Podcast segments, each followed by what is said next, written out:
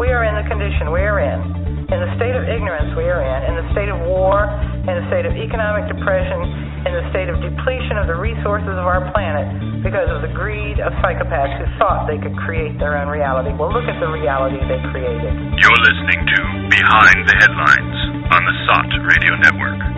The world for people who think.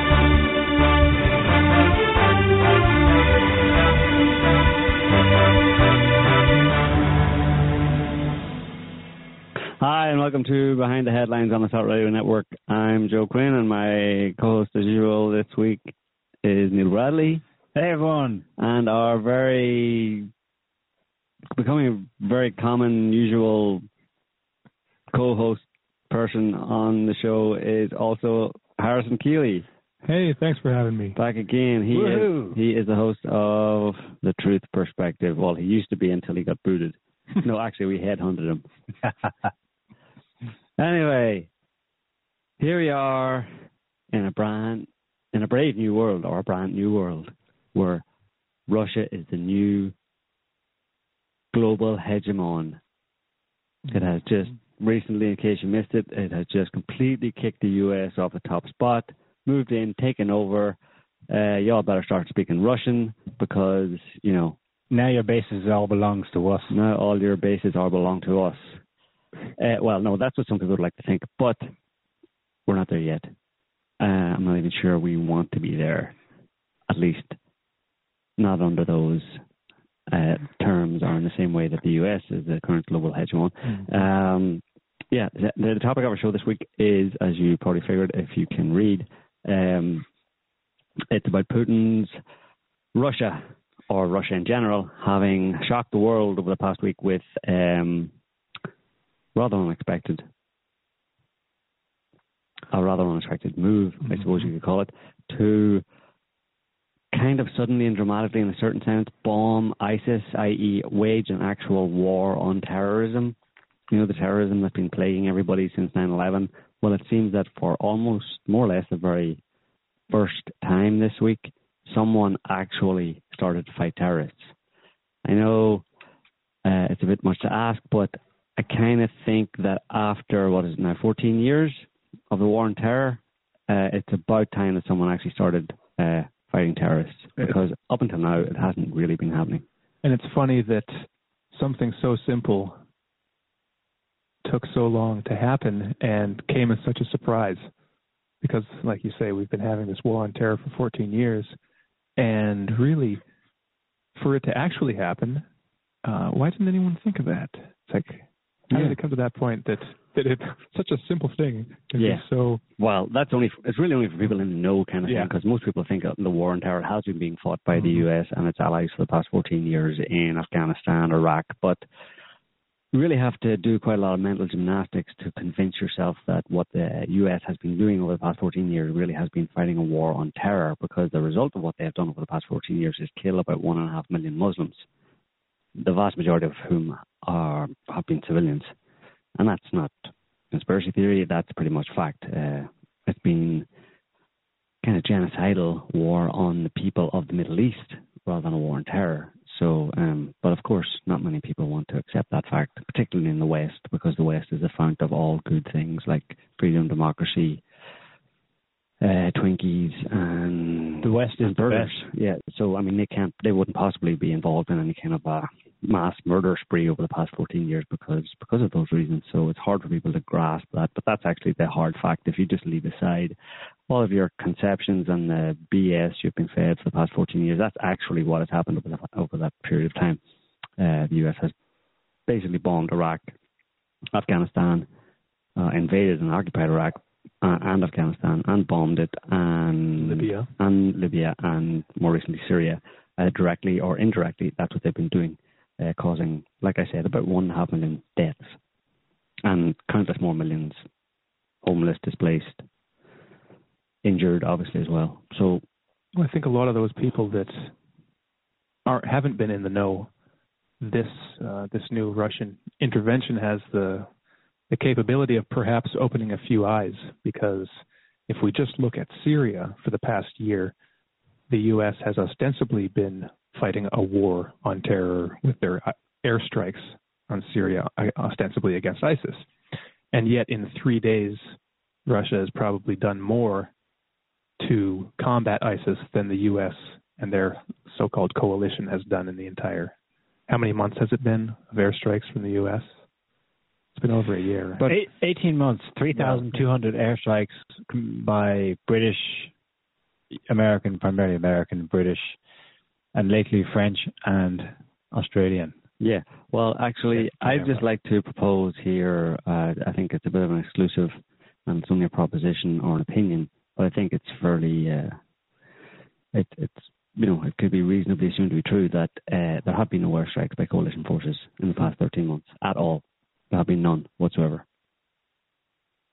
I have another theory. Um, there have been airstrikes against potential threats to ISIS.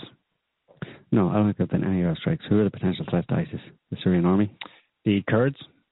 Well, the, there, have been, there have been Turkish airstrikes against the Kurds. Iraqi separate. army, who actually quit at one point in the north of Iraq because well, they said the Americans just came in and bombed us. And uh, the airstrikes they've done in Syria would have been against the Syrian but the Syrian state forces. The Syrian state forces haven't said anything, and they would have said a lot about being bombed. There has been no mention whatsoever of any airstrikes against uh, the Syrian military. Hmm. And notice that, um, and of course, ISIS doesn't have any uh, any airplanes. So, um, as far as bombing ISIS, there hasn't been any. Was a phantom. Well, I mean, are we surprised that they might make make that kind of stuff up and say we're going to bomb and then not do it? Who's going to prove it? Who's who's going to uh, say, "Hey, you didn't do that"? Well, there were some videos uh, of strikes in the north of Syria. You might remember the one where there's two guys planting a jihadi flag on top of a hill mm. in Syria's north, and then uh, it's obliterated. Yeah, but that's the Syrian military.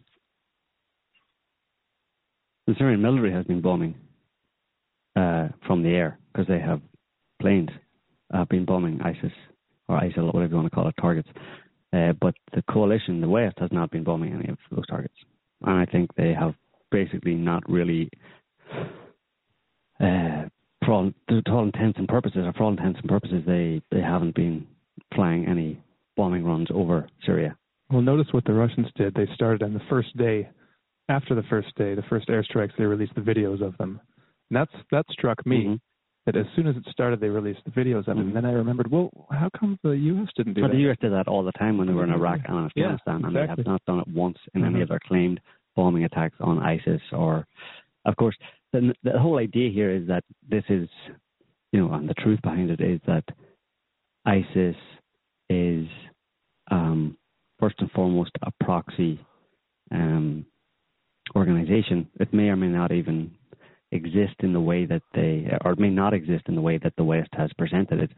Uh, it's a branding placed on certain groups. Well, there's a there's a free Syrian the army. Appearance of yeah. what we expect a terrorist to look like. Well, there's a free Syrian army, a so-called free Syrian army, which is a group of mostly foreign. But that too is a brand. Well, but it's but they actually exist in a more real way than than ISIS exists. Um, the Free Syrian Army are a group of mercenaries and foreign fighters brought into Syria to from wage Libya to wage, primarily.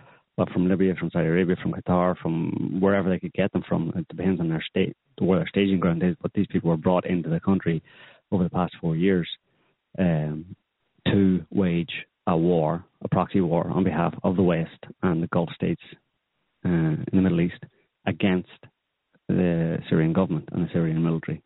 Uh, they called themselves the Free Syrian Army. They had to be given that name to provide a a, a gloss on a kind of legitimacy or a legitimate gloss on them, as if they were members of the of the of the former defectors from the Syrian military. They don't really ever describe. I mean, who these Free Syrian Army people are.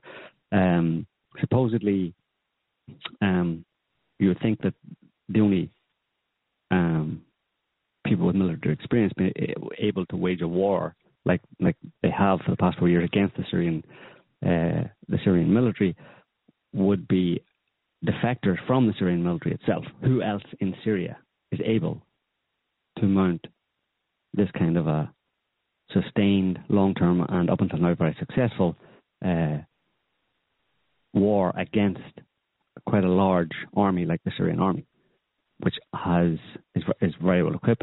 Equipped, it has a lot of a lot of personnel. It has a lot of weapons. It has tanks. It has um, it has warplanes.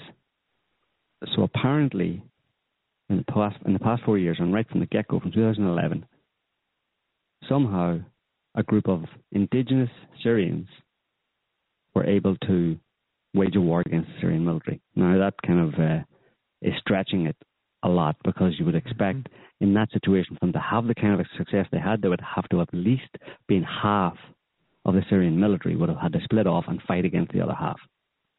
But there's no evidence that that has been is the case. There may, there have been some uh, reports of defectors, military desertions yeah. amongst the amongst the Syrian military, but not many. So who are these people? Are they in that case they're ordinary they're ordinary Syrians, right? They're just mom and pop or pop in this case, sons, whatever. May or may not have had a little bit of military training, but somehow they were whipped into shape very quickly and they could wage this war against the Syrian military and win, uh, or at least you know make a lot of ground. So, by definition, these people, the, the the claim or the evidence that these people are from outside is a no-brainer.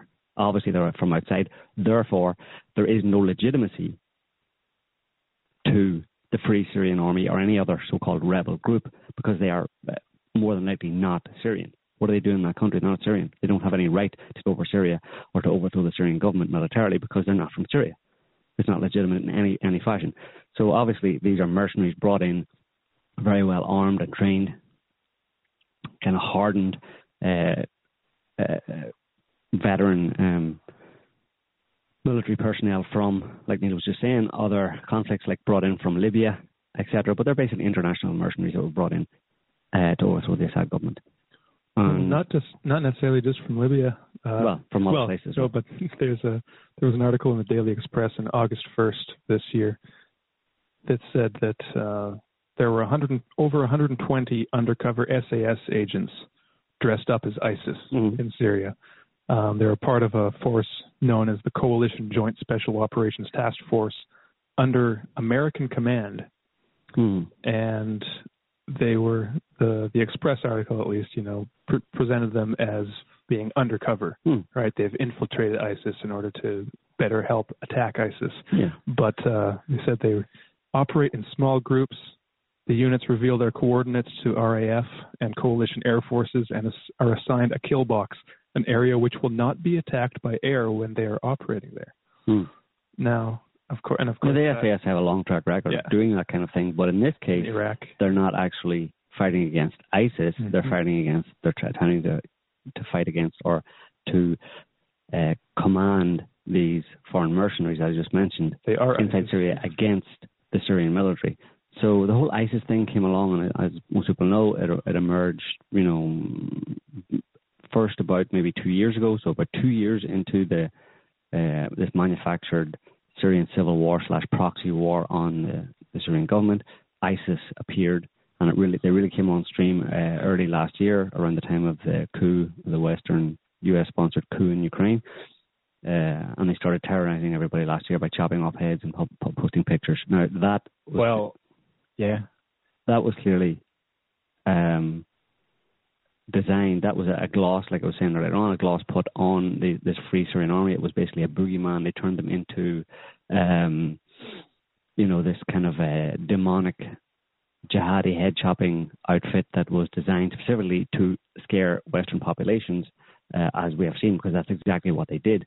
Um, the, the propaganda and the media was used to promote what these people were doing in glorious technicolor straight into everybody's homes, sitting rooms, and in the West, and it seems that that was used. That was plan. The plan for that uh, of creating this kind of demonic entity was to justify uh, Western airstrikes. It's very strange because usually when the West organizes a proxy uh, campaign like this, where they use mercenaries to fight against someone that they don't want to fight against themselves directly, they they don't necessarily get involved. Um, they just let the proxy war carry on. They train them, they fund them, they arm them, all that kind of stuff. Um, but usually they wouldn't fight against those proxy forces because they're they're funding and arming them. But it's strange that in the case of Syria, they decided to go with the option of creating a kind of parallel group that was fighting against, in theory, fighting against Assad, but wanted to, as we as we all know, they, they want to create this caliphate, this fundy Muslim head chopping state all across Syria and Iraq and as much of the rest of the Middle East they can conquer. And this was created, this this narrative was created apparently to justify Western military involvement, where they couldn't just say we're going in, or they tried, uh, we're going in to bomb uh, the Syrian government because Assad's a very bad man. For some reason, uh, and we can get into that later, they weren't able to do that a couple of years ago. So they create ISIS to get Western support to go into Syria and, under cover of bombing ISIS, uh, bomb Syrian military positions and help their proxy mercenaries uh-huh, to uh-huh. finish the job. That's not what happened. So Free, Free Syrian Army is ISIS. It's just a different branding because there were stories in 2011 and 2012, uh, the clear cases that came to light, where massacres attributed to Bashar al-Assad's people, like the Al Hula massacre, mm-hmm. where 40 something children were gutted with knives, and then they took video of it on YouTube, uploaded it to one of their channels, and said Assad did this. It emerged that they were actually the children of fighters or supporters of Assad, uh, and it was done by the so-called rebels in quotes. So they're essentially the same thing, which is why Lavrov can say now, well, look, ISIS, Free Syrian Army, if it walks like a terrorist, if it acts like a terrorist, it's a terrorist. Mm-hmm. And because they're looking at the whole, there, there was no qualitative change from the behavior of one to the next. Mm-hmm. Remember, the Free Syrian Army was blowing up pipelines, car bombs in Damascus. It was behaving exactly the same. The change, the rebranding, and the small attacking strategy to create this parallel group, or the appearance of one in the shifting narrative, came because the original plans have a proxy army and then bring something to a head. That something they tried to bring to a head yeah. was the chemical weapons mm-hmm. issue. Oh, he used chemical weapons, and Russia neutralized that. Mm-hmm. And as soon as that was done, they had to create this parallel thing. Bloody risky because, as you've seen, they're so they're in such a mess now because if you yeah if you look at the uh, the timeline of it, that's the way it actually happened. You had first of all, you had Syrian revolution, 2011, early 2011. So-called protests. There weren't really that many anti-government protests. The, the protests that there were many pro-government protests, much larger than anti-government protests. And as soon as uh, they kicked off, you had violent uh, attacks, gun attacks, and etc. on policemen and state forces in Syria in early 2011.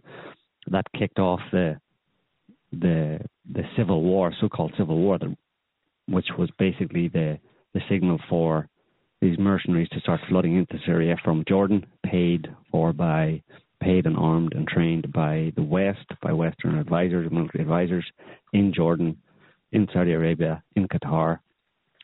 Uh, they flood into Syria and Turkey. And Turkey. They flood into Syria and uh, and start a a revolution that has nothing really to do with the Syrian people.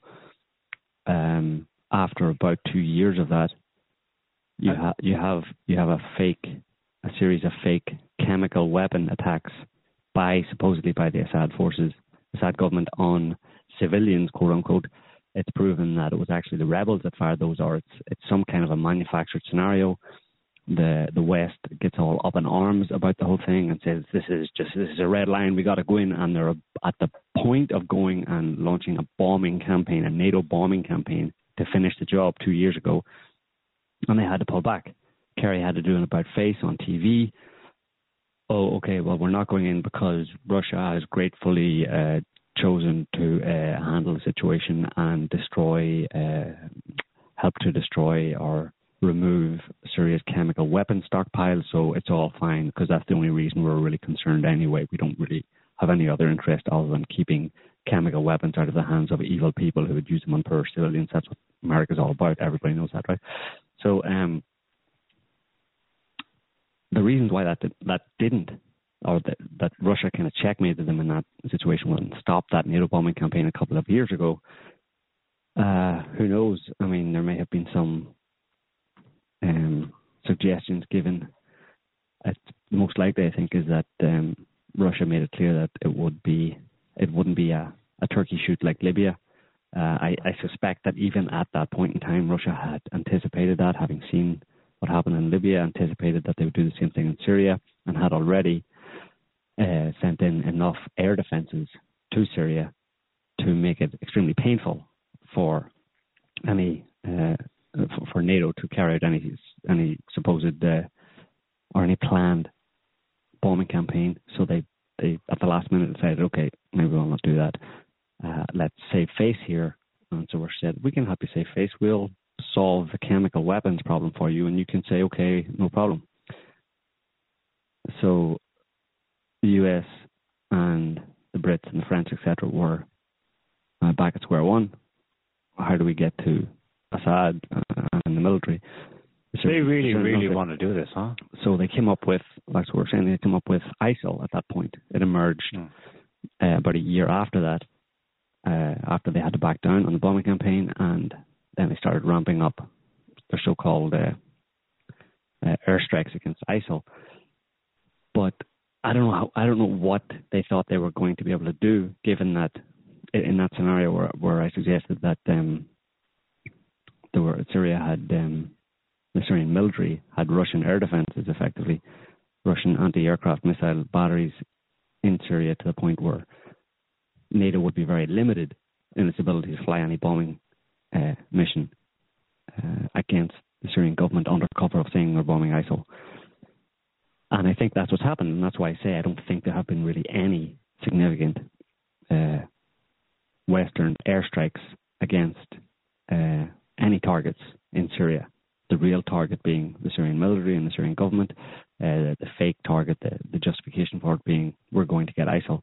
But I don't think they've done very much at all. They may have, they probably stationed planes at multiple bases in Syria. Obviously, they have a base in Iraq, but they would have been flying from either Iraq, Saudi Arabia, uh, Turkey, perhaps. But as you noted earlier on, Niall, the significant um, bombing or attacks inside Syria have come from the Turkish. The ones that are actually verifiable outcome from the Turks against the Kurds, and that's completely separate. Throw in the Israelis too. They had 13, supposedly 13 separate air runs, and there's video footage yeah. of massive explosions. Right, but right over the border. Mm-hmm. And their main concern supposedly was stopping the Syrian military from trying to take back under the in the fog of war, trying to go back to Golan Heights. And that again is also a slightly separate issue. Turkey bombing the Kurds, separate issue. Israel keeping the Syrians out of the Golan Heights is a separate issue. To the broad Western attempt to blow Syria back to the Stone Age, uh, so to get rid of Assad. Um, so yeah, well, the uh, one of the Russian MPs who's been making statements to the news several times for the past few days. Um, his name's Pushkov, and he said something funny just uh, yesterday or the, day, or the day before. Now he w- didn't go so far as to say there haven't been any, any airstrikes from the American coalition, but he did say that the U.S. It seems like the U.S. has spent the last year bombing the desert, the Syrian desert, not ISIL, and uh, so he made yeah. a, a couple other like sarcastic references or comments. He said that the all the CIA trained um, rebels have gone and joined Al Nusra and Al Qaeda, and mm-hmm. so it's impossible to strike them because they don't exist anymore. They're all you know they're all part of these Al Qaeda affiliates, which are of course these are all just names for for all these groups. That there's really nothing that differentiates well, foreign mercenaries, they're foreign yeah. terrorists brought mm-hmm. into the country that have nothing to do. They're basically there to wage a war on the Syrian people. Mm-hmm. And as you've seen, they have waged a war on the Syrian people and they've killed. We don't know because there's a lot of propaganda going around, but certainly large numbers of Syrian people have died in this uh, Western war on. All wars are wars on the ordinary people of this world. They have always been. If you look at the, the numbers of casualties from any major war in the past, you'll see that the vast majority of the of the casualties are ordinary people. By definition, wars are against the ordinary people of this world. Well, you know, I remember when the the coalition airstrikes started, and one of the first news stories that came out was that uh, there was, I believe, it was a grain silo or grain storage that was hit, and this was coming out of Syria. So I'm wondering if uh, if there were airstrikes, and it seems like the ones that got in the news were against civilian infrastructure. Yeah. Well, that's what they did in Iraq yeah. when they bombed Iraq. The first thing in that uh, shock and awe campaign when they launched Tomahawk cru- yeah. cruise missiles, that was just obliterating water plants, you know, water treatment mm-hmm. plants, mm-hmm. electricity, power stations, all that kind of stuff. That's what they do when they attack a country and claiming that they're attacking an evil government. Mm-hmm. Um, but yeah, that's another, another alternative uh, to, to my theory that they have been uh, bombing. They have done a few bombing raids on, yeah. on Syria, but they've just uh, bombed nowhere. And if you think that's crazy, it's not crazy because uh, war for no reason whatsoever other than firing weapons is very lucrative. Uh, mm-hmm. That's why they like to have war for any reason whatsoever because um, it's not necessarily so much about achieving a certain strategic uh, or political objective in a country. It's enough to simply drop a lot of ordnance because then uh, the government gets to take a lot of taxpayers' money and give it to their friends mm-hmm. in defense contractors, private Each corporations, of those bombs who then give a lot of money, right? Who then give mm-hmm. donations back to the politicians. So it's like there's enough reason just to have drop some bombs somewhere. Yeah. There's the PR aspect. Just think of Iron Dome in Israel. Mm-hmm. I mean, that's a total joke, but it's all in the news, and there's nothing to yeah, it. Yeah, we suspect that Israel's Iron Dome, these flimsy rockets they fire up, are just for effect. So the air sirens go off in Tel Aviv. A couple of uh, missile batteries fire Iron Dome missiles up, and if you actually watch the videos, they just go up and up and up, and then poof, like a firework. There's no mm-hmm. contact with anything that's incoming. Sure, well, yeah, it's, you supply you supply your military lots of ordnance, lots of weapons, lots of missiles and stuff. And what are you going to do with them? You're going to sit, let them sit there and rust, or employ people just to kind of keep them clean? I mean, you can't keep them for that long before you have to fire them. What are they? What's the purpose in life? What's a missile's purpose, purpose in life other than to be fired? I mean, you, and if it goes too long, if years go by and it's like, yeah, there's not much, uh, not much reason to fire these weapons. Can we, uh, we find one maybe? Anybody? Anybody? Any ideas? That also goes goes a long way to explaining, you know, the Israeli periodic Israeli attacks on on mm-hmm. on, Gaza. on on Gaza. You know, I mean, there are other reasons, obviously, but what we're saying is that a primary reason that wouldn't actually need any other geopolitical or strategic reasons would be simply to get them up your weapons and buy some new ones, i.e., use taxpayers' money to buy new weapons. You take money from the people, give it to the corporations, who then give it back to the politicians. It's a nice little earner. War makes the world go round. War makes the Western world go round. But and meanwhile, the strategists, those who actually find some purpose to where the missiles go and therefore where the money comes, they they're in the business of managing conflict. So, it, like there's supposedly not doctors but scientists researchers for big pharma trying to find a cure for X, Y, Z, they're not. The money ain't in the cure. In the war, the money's not in actually bringing it to a damn resolution. The money is in managing the conflict mm. and using it to force political change in your favor, turn stack the deck in your favor, etc. Mm-hmm. And then along comes Russia and says, you know what, uh, it's time for a real war, in the sense that an actual the use of missiles with purpose. And I got to say that we, I, don't think anyone saw it coming. I mean, there were all these reports. You think back to, I think back to May when there were rumors of Putin's plan. He was thinking up something for the Middle East. Okay, whatever. And then Ynet, Israeli outlet, published this expose of Russian troops arriving in Syria, and we thought, hmm, nah, disinformation. But then it, there were more and more reports coming out from Lebanese and other countries. Their media were talking to people, and they said, no, no, we're seeing stuff. And eventually, there were the satellite did, did the satellite photos they showed of a runway that was rebuilt by Mhm. the Russians Mm-hmm. with the jets on them. Did Mhm. that come before Putin went to the UN? Yeah. Yes. I think so. Yeah. It was on the 20th. Yeah, obviously that kind of thing, setting up an airbase as the Russians have uh, have done in Latakia on the eastern coast or eastern coast of, or sorry, western coast of Syria on the Mediterranean. Um, that ta- that doesn't happen overnight. It takes probably a couple of months at least. I mean, they had to lay lay lay tarmac. They had to actually build And you can't hide that. People will see it. runways. So yeah. they kind of knew something was, but it's. I think it still caught the Western warmongers by surprise. Well, even all those reports that were coming out, there was none of them really to- turned out to be totally true. So there, was that first Israeli report, but all all the ones that came after that, they seemed to be going in the direction of Russia's plan, planning like a ground operation. So they're bringing all these troops in that were going to then Yeah, there were exaggerations. And, Yeah. So, but there was something to it in the sense that there was a military buildup, but it didn't turn out the way anyone was saying online in in all these reports. So they all they all knew something was up, Mhm. and of course they could see that. And then eventually Stratfor released that report with the satellite photos on September 20th. And then, but even then, after that, no one really guessed what was going to happen.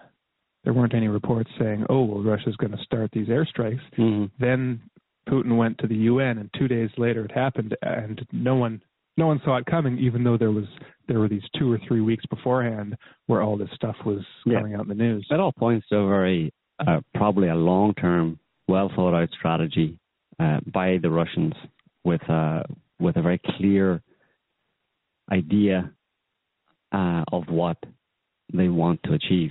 And maybe we should talk about what Russia wants to achieve and, in what it's doing because uh, Russia isn't just or isn't only in the game of taking out the trash type of thing. You know, it's not in in the same mold mold of uh, in terms of the policeman of the world. It's not looking around saying, "Where's the bad guys? We're going to get them, good guys." Russia obviously um, has another uh, reason to be in, in Syria. And just before we get into that, though, I just want to say that if anybody has any questions, you know, we have a call in facility. So if you feel like calling in and saying your piece or asking a question or whatever, ranting about something, uh, feel free. The number is available right in front of you, probably. So, um, unless you're listening to I'm listening to this after the fact, uh, in which case don't call in because it won't be there. Anyway, um, yeah. So, what's Russia's uh, broad, if any, broad goal or broad strategy in doing what it's doing in Syria? Harrison. Well, I think there are a few, but first of all, start with what they're saying. They Russia is there to protect their ally in a sense, so Assad, because Assad has been fighting a civil war and his military has, and Russia has a close relationship with Syria. So naturally, um, Russia doesn't want to lose that, and it would risk losing not only that but much more. They have their naval port in Tartus, which is very close to the Latakia air base, and then now they've got so not only do they have you know some troops that are stationed there, they've got their some ships, and they've got the now that they've moved everyone uh, um, all of their or more of their equipment and troops in, they have a, an established presence there that would be under threat if the Assad regime would be no more. So if a U.S. puppet state, you know, puppet leader would just be put in, that would put at risk Mm. the uh, Russia's only presence in the Mediterranean. hmm And then, if, then there's In that sense, it's the same. It's the same reason that they uh, did what they did in Crimea last Yeah. year to protect their Black Sea Fleet Yeah. in Crimea that was going to be taken away from them effectively by Mhm. some coup, coup installed uh, puppet regime, which has happened. But that's why they took uh, Yeah. Crimea. And there's oil politics. I mean, there's the plans for a pipeline um, that would, oh, I forget the details exactly, but that would go through, I believe, um, well, uh, was it Iraq and then through Syria and Turkey? But there were, it's kind of this rival plan to to Russia's existing pipelines and the pipelines they've got planned in the Mm. future. from Iran, from Iran to Iraq to Syria, Mhm. um, and and to Turkey or through the Mediterranean. So Yeah. this is the suggested idea as to for the recent detente or agreement between the U.S. and the, uh, but although brokered by Russia as well, um, between the U.S. and Iran, where Iran is being apparently brought back into the international community because formerly it wasn't part of the international community. Obviously, it, it, Iran used to be on another planet, and now it's back on Earth. It's and it's um, the idea behind this is that um, the U.S. wants to court Iran to uh, supplant Russia, Russian gas and oil uh, for Europe, because Iran and or sorry, the US and Europeans want to, in theory, and particularly the US wants to push Russia back, stop Russia being such a uh, being so important to Europe, to the EU in terms of the, supply of gas and oil. So it wants to provide a, an alternative so that Russia can be, to some extent, dispensed with in that regard. So they court Iran, and then they built new pipelines from Iran to um, the EU. But I'm not sure about that because Russia was um, involved in brokering, brokering this deal. Also, Iran has a border with Turkey. You wouldn't necessarily have to run any pipelines through Iraq and Syria. You could just run a pipeline from Iran directly into Turkey and then into the EU that way. So, um, and the fact, like I said, that Russia was was it seemed to be a prime motivator, and uh, based on all the reports, Russia was instrumental in uh, striking this deal with Iran. So I think there's other reasons uh, for that agreement. Um, I think the U.S. basically uh, saw that Iran was going to Iran was up for grabs. Basically, they weren't. There was no will, no ability really to bomb Iran and have a regime change in Iran. So it was well, either Russia gets Iran as an ally or we get Iran as an ally. So let's try and do something here and let's you know keep it open at least as to who Iran sides with. Uh, so Russia was involved in that as well. So it's that's all to play for. But just in terms of that question of what's Russia's broader strategy, I don't think it's too much of a stretch to suggest that Russia's strategy in Syria, other than what Harrison just suggest, suggested, which is uh, defending their their ally and their interests in Syria. Um, a broader strategy for Russia here could be basically remaking all of the Middle East. Um, Sticking it to the U.S. in the process. Exactly. Yes. I mean, uh, completely changing the hundred year plus status quo that has existed in the Middle East, where basically the Middle East has been a hotbed of extremism and wars, but with uh, particularly Saudi Arabia being uh, the is essentially a client state for for a long time in the Middle East, and uh, Saudi Arabia having large supplies of oil. Uh, Saudi Arabia has effectively greased the wheels of the American empire for many decades. Um, and uh, Saudi Arabia has, along with the US, Saudi Arabia struck that deal many years ago with the US, uh, and the US, their part of the deal was we'll keep all of the other um, Middle Eastern countries down, divided, and if necessary in conflict in order to ensure that Saudi Arabia remains uh, the prime kind of power. You notice that Saudi Arabia has never been involved, uh, or never been attacked, never been involved in any kind of major civil war, or never had any kind of a conflict in all these years. While Iraq, Syria, um, Egypt, Libya, all of these countries around have all been embroiled in war, but Saudi Arabia hasn't. That's because Saudi Arabia is the U.S. is uh, I can't say that word, but uh, the U.S. is. Uh, you know, beep. That part was censored. Yeah, Um, in the Middle East, and that's hang on. Indeed. I, I just asked. uh, I just uh, I put out the, the the word for call. So uh, we have a call here. This is Jonathan from Tampa. Hi, Jonathan. Hey, hey, how you doing? Yeah, this is Jonathan. I'm in the north right Pretty now. good.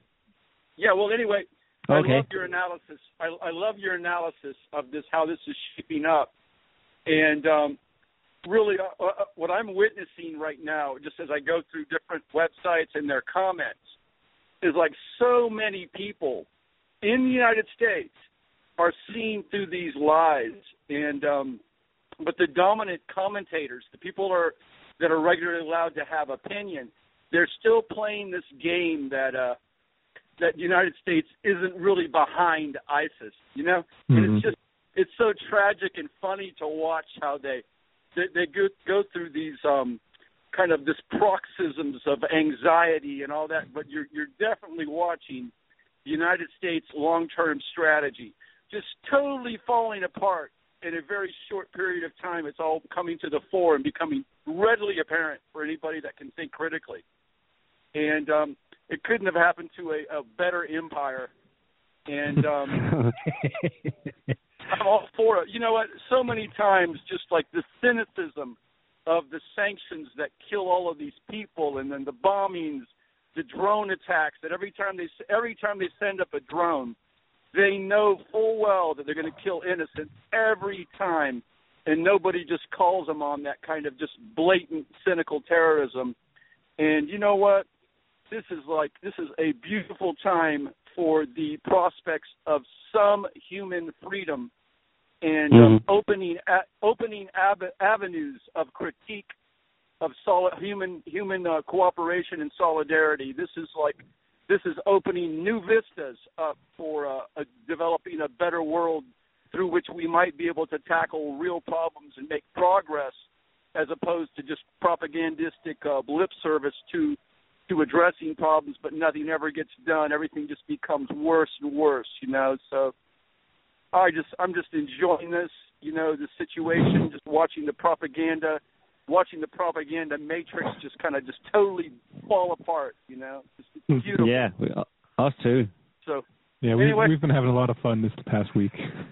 I enjoy it. I enjoy it. You know, but but the other thing I, I I just wanted to point out before I let y'all go, and I appreciate being able to comment. But watch the projection. So in other words, when people start Mm-hmm. analyzing this that are that are commentators for the status quo, left or right, watch how they project what who, that that of Putin's evil machinations, his game plan. You know, really what they're projecting is their own cynical tactics and strategies and proclivities onto what they believe is quote unquote Putin's game plan. You know, Exactly. Mm-hmm. Yep, Exactly but it, well it's said. so cynical because it's just a mirror of their own kind of like double talking, their their own cynical uh reduction of uh human relations to the most cynical like power moves and so forth. And um of course Russia has its own nat- na- national interest, but I think Putin that's very unique about Putin is he has the ability to see that okay, we have our own national interests, but for us to achieve our national interests, we also have to take into consideration other people's interests. Oh exactly. my God! What a Is it- concept. oh, what a cynical bastard that Putin is! Oh my God! All right, God bless y'all. You take care. Bye bye. All right, you too. All right, Thanks, thanks, Jonathan. See you next week. We hope. that's that's the That's- I, I think that's the key to it is that Russia does have interests. Putin is protecting Russian interests, but if we've watched how Russia has operated these past years, it seems that whenever they make a big move like this, it's not just for Russian interests in the sense that we see most other countries and specifically the United States operate, where operating for American interests is exclusive to America and excludes other countries' interests. But when Russia does something, it seems to have greater effects to the point where people will come to the conclusion or could come to the conclusion that Russia is actually doing something good for the planet. Now, that may not, may not be the prime motivation or um, the the only thing that's going on, but it's it when you put when you look at all these different facets, it's like it's like the best possible solution to this to to some problem that just goes in so many different directions.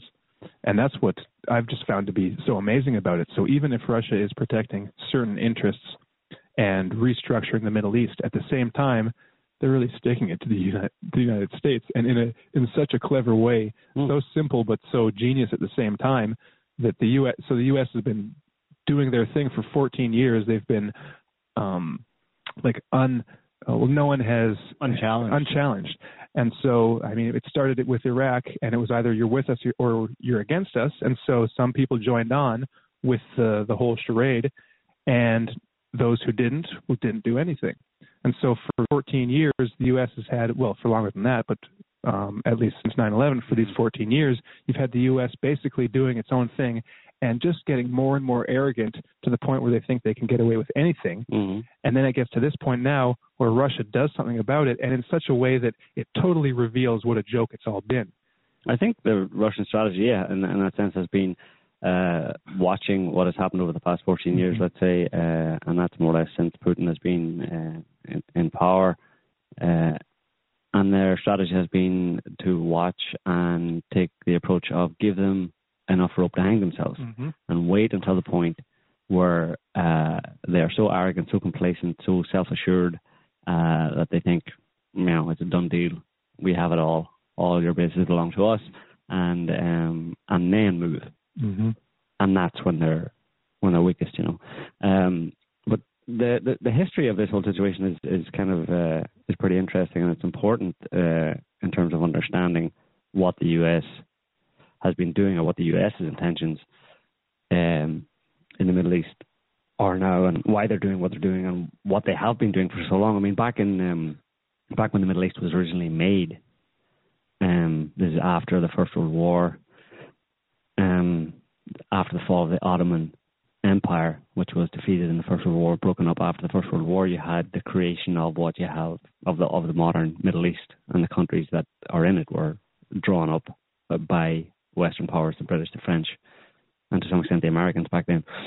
Um, but all through those those the ensuing decades after the First World War, during the 20s, 30s, 40s, 50s, um, you had a big pan, a big movement across all of the Middle East and uh, North Africa.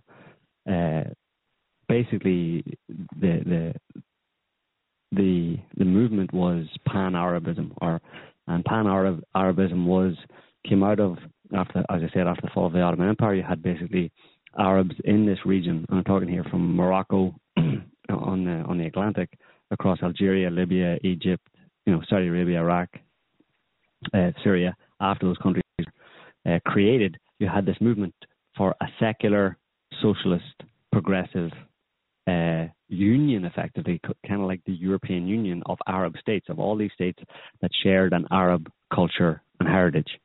And that was, and there were there were leaders in these countries who all uh, promoted this idea.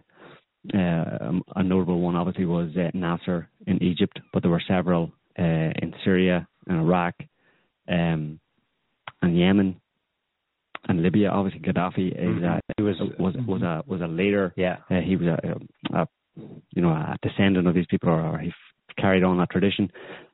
And that's obviously a big problem for, or was a big problem for the West, particularly the Brits and the Americans at the time, because they saw they wanted the oil, they wanted to control the oil, they wanted to control the oil and have complete domination over the oil producing countries of the Middle East. There was no way they were going to allow uh, this kind of pan Arab socialist, secular, in particular secular. Socialist in quotes. I mean, well, no socialist in in in the, in the sense of that was their that was their economic or ideology. Mm-hmm. Uh, that's what they promoted. Um, and of course, this was during the Cold War when socialism was synonymous with communism. And all through the Cold War, the U.S. basically uh, waged a war on any country that dared to utter the word socialist. Uh, you were a commie and you had to be bombed. Uh, of course, the the reason for that was because a socialist country that declares itself socialist means that effectively the, the government in that country will uh, run the country largely for the benefit of the people. Any resources the country has would be for the benefit of the people in the country. That was uh, uh, the, the, I mean, that was. And it would naturally relate to and trade with Moscow. Right. Uh, obviously, the, so so the U.S. in terms of uh, scooping up all of the resources of the entire world, that was the the last thing they wanted to see. That's why they fought against socialism. When the U.S. fought against socialism slash slash communism during the Cold War, what they were fighting against was the right of individual countries in the world to use the resources for the benefit of their populations. Mm-hmm. Uh, instead, the U.S. wanted the resources of foreign countries to be for the benefit of American the American people to a certain extent, but mostly uh, the American elite. Uh, it's a kind of self-fulfilling prophecy, or a, a, a, positive or negative, you might call it, feedback loop, where you know you, you scoop up, uh, invade countries, you control countries, you manipulate countries to give you their resources to for free, or you steal them. Uh, you do that militarily under the threat of military action. Uh, you use that money that you get from there to fund your military to go and do it elsewhere, and you just keep going. It's you know kind of circular uh, until you've eaten everything and there's yeah. nothing left for anybody. So all of this was happening all throughout the 20s, 30s, 40s, 50s. They were fighting against the natural forces of integration. Again. Right. Here we go again. In this case, a pan-Arab economic unity Union. of sort, and political and religious, yes, exactly. and cultural, blah blah blah. Mm-hmm. And the way to not allow those forces to happen was to create these fake lines and then get them to start killing each other. Exactly. So the whole idea of Sunni Shia divide and fighting with each other was not is nonsense. Has no basis in history whatsoever. It's only a modern uh, uh, idea, and it's been entirely manufactured. And again, I come back here to Saudi Arabia. Saudi Arabia struck a deal with the West. Yeah, basically, the West said during the war, you, you have all the oil. We want your oil. We will allow you Saudi head chopping nutty royals to uh, we will perpetuate your dynasty and your rule in the Middle East. You will rule forever. We will keep any of the any any kind of grassroots movements or anything come from either in Saudi Arabia or in any other country in the Middle East from threatening you at all. You will be the rulers of this kingdom for as long as you mm-hmm. continue to make sure that we own your oil and also it's obviously in your interest, nutty Saudi royal head choppers, to make sure help us in making sure that no grassroots secular socialist kind of movement happens or, or, springs up in any of these other countries in the Middle East, including North Africa, in, in, in the Maghreb. Mm-hmm. Saudi Arabia was sure, no problem. Best thing we can do in that respect is we'll have a nice, really extreme fundamentalist type of Islam, which is the antithesis of what this pan Arabism was, which was secular. And their equivalent of fascists, basically. Right. Real, yes, exactly. Uh, Muslim fascists. And we will promote that and we will. You know, we'll, we'll fund it. We'll we'll indoctrinate people. We'll arm people. We'll send them into countries. We'll start wars. You can help us, U.S. And we will control this Middle East and keep it divided, keep it in conflict for all this time we will assassinate people. We will overthrow people. No problem. Of course, Israel uh, has a vested interest here as well. And is, the very creation of Israel was for this uh-huh, purpose. Uh-huh. Stick a bunch of Jews down there in the Middle East, give them Palestinian land, and uh, they'll be our policeman. And the fact that we have taken over Palestinian land will provide fertile ground for lots of conflict. We can demonize these people. We can call them call them terrorists.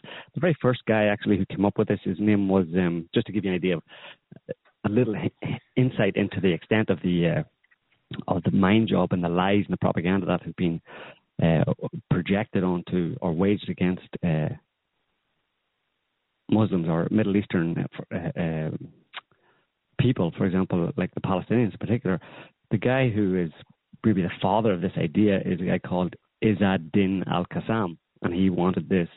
He had this. He's one of the the people at the very beginning in in um, in really around the turn of the 20th century started uh, promoting, pushing for this secular pan-Arab um, kind of uh, conglomeration of, of states who would all unite together against imperialism, against foreign uh, influence or meddling his surname was Al Qassam.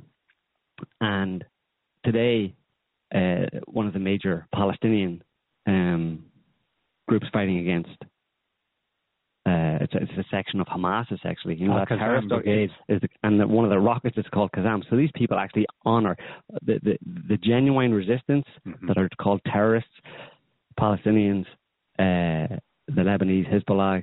These people uh, honor they're kind of uh, heroes from the past and in, in whose footsteps they, they under, believe themselves to be fo- following are secular, socialist Arabs.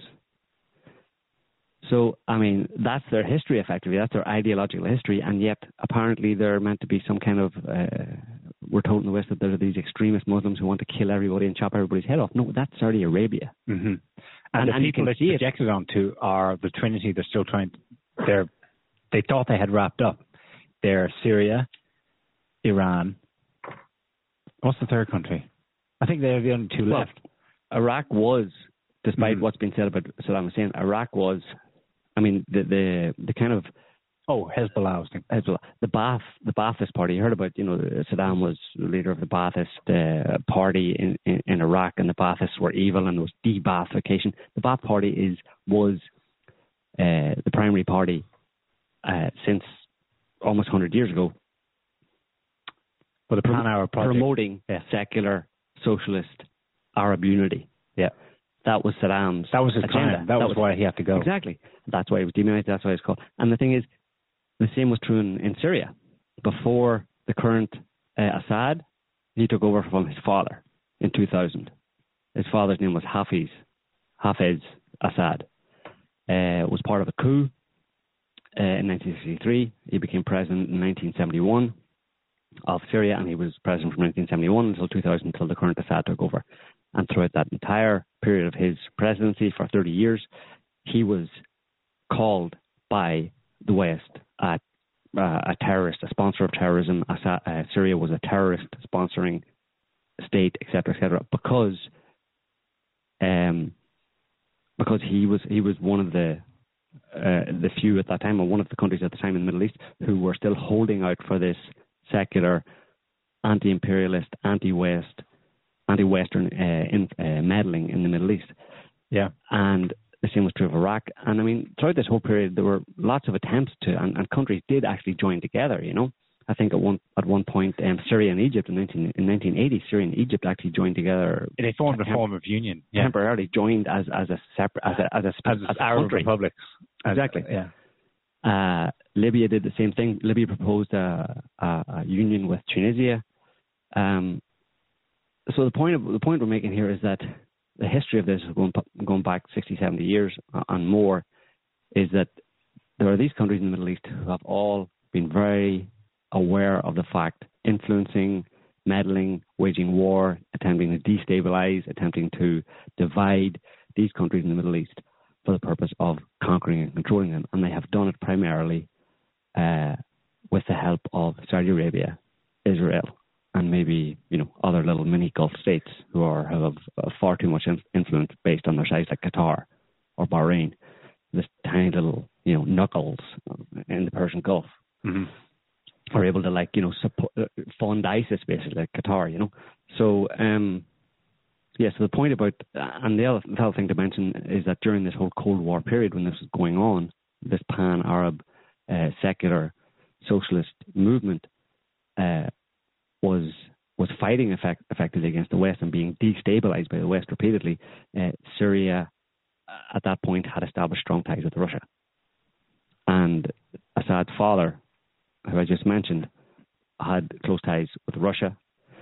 So Russia has had uh, an interest in Syria in particular for decades and has, has had a relationship with Syria for decades, back to a time when Russia was effectively trying to spread socialism uh, around the world in in a certain, you know, not in the way that the Americans were going around attempting to spread capitalism. They were simply uh, attempting to uh, Well, just just a little caveat here.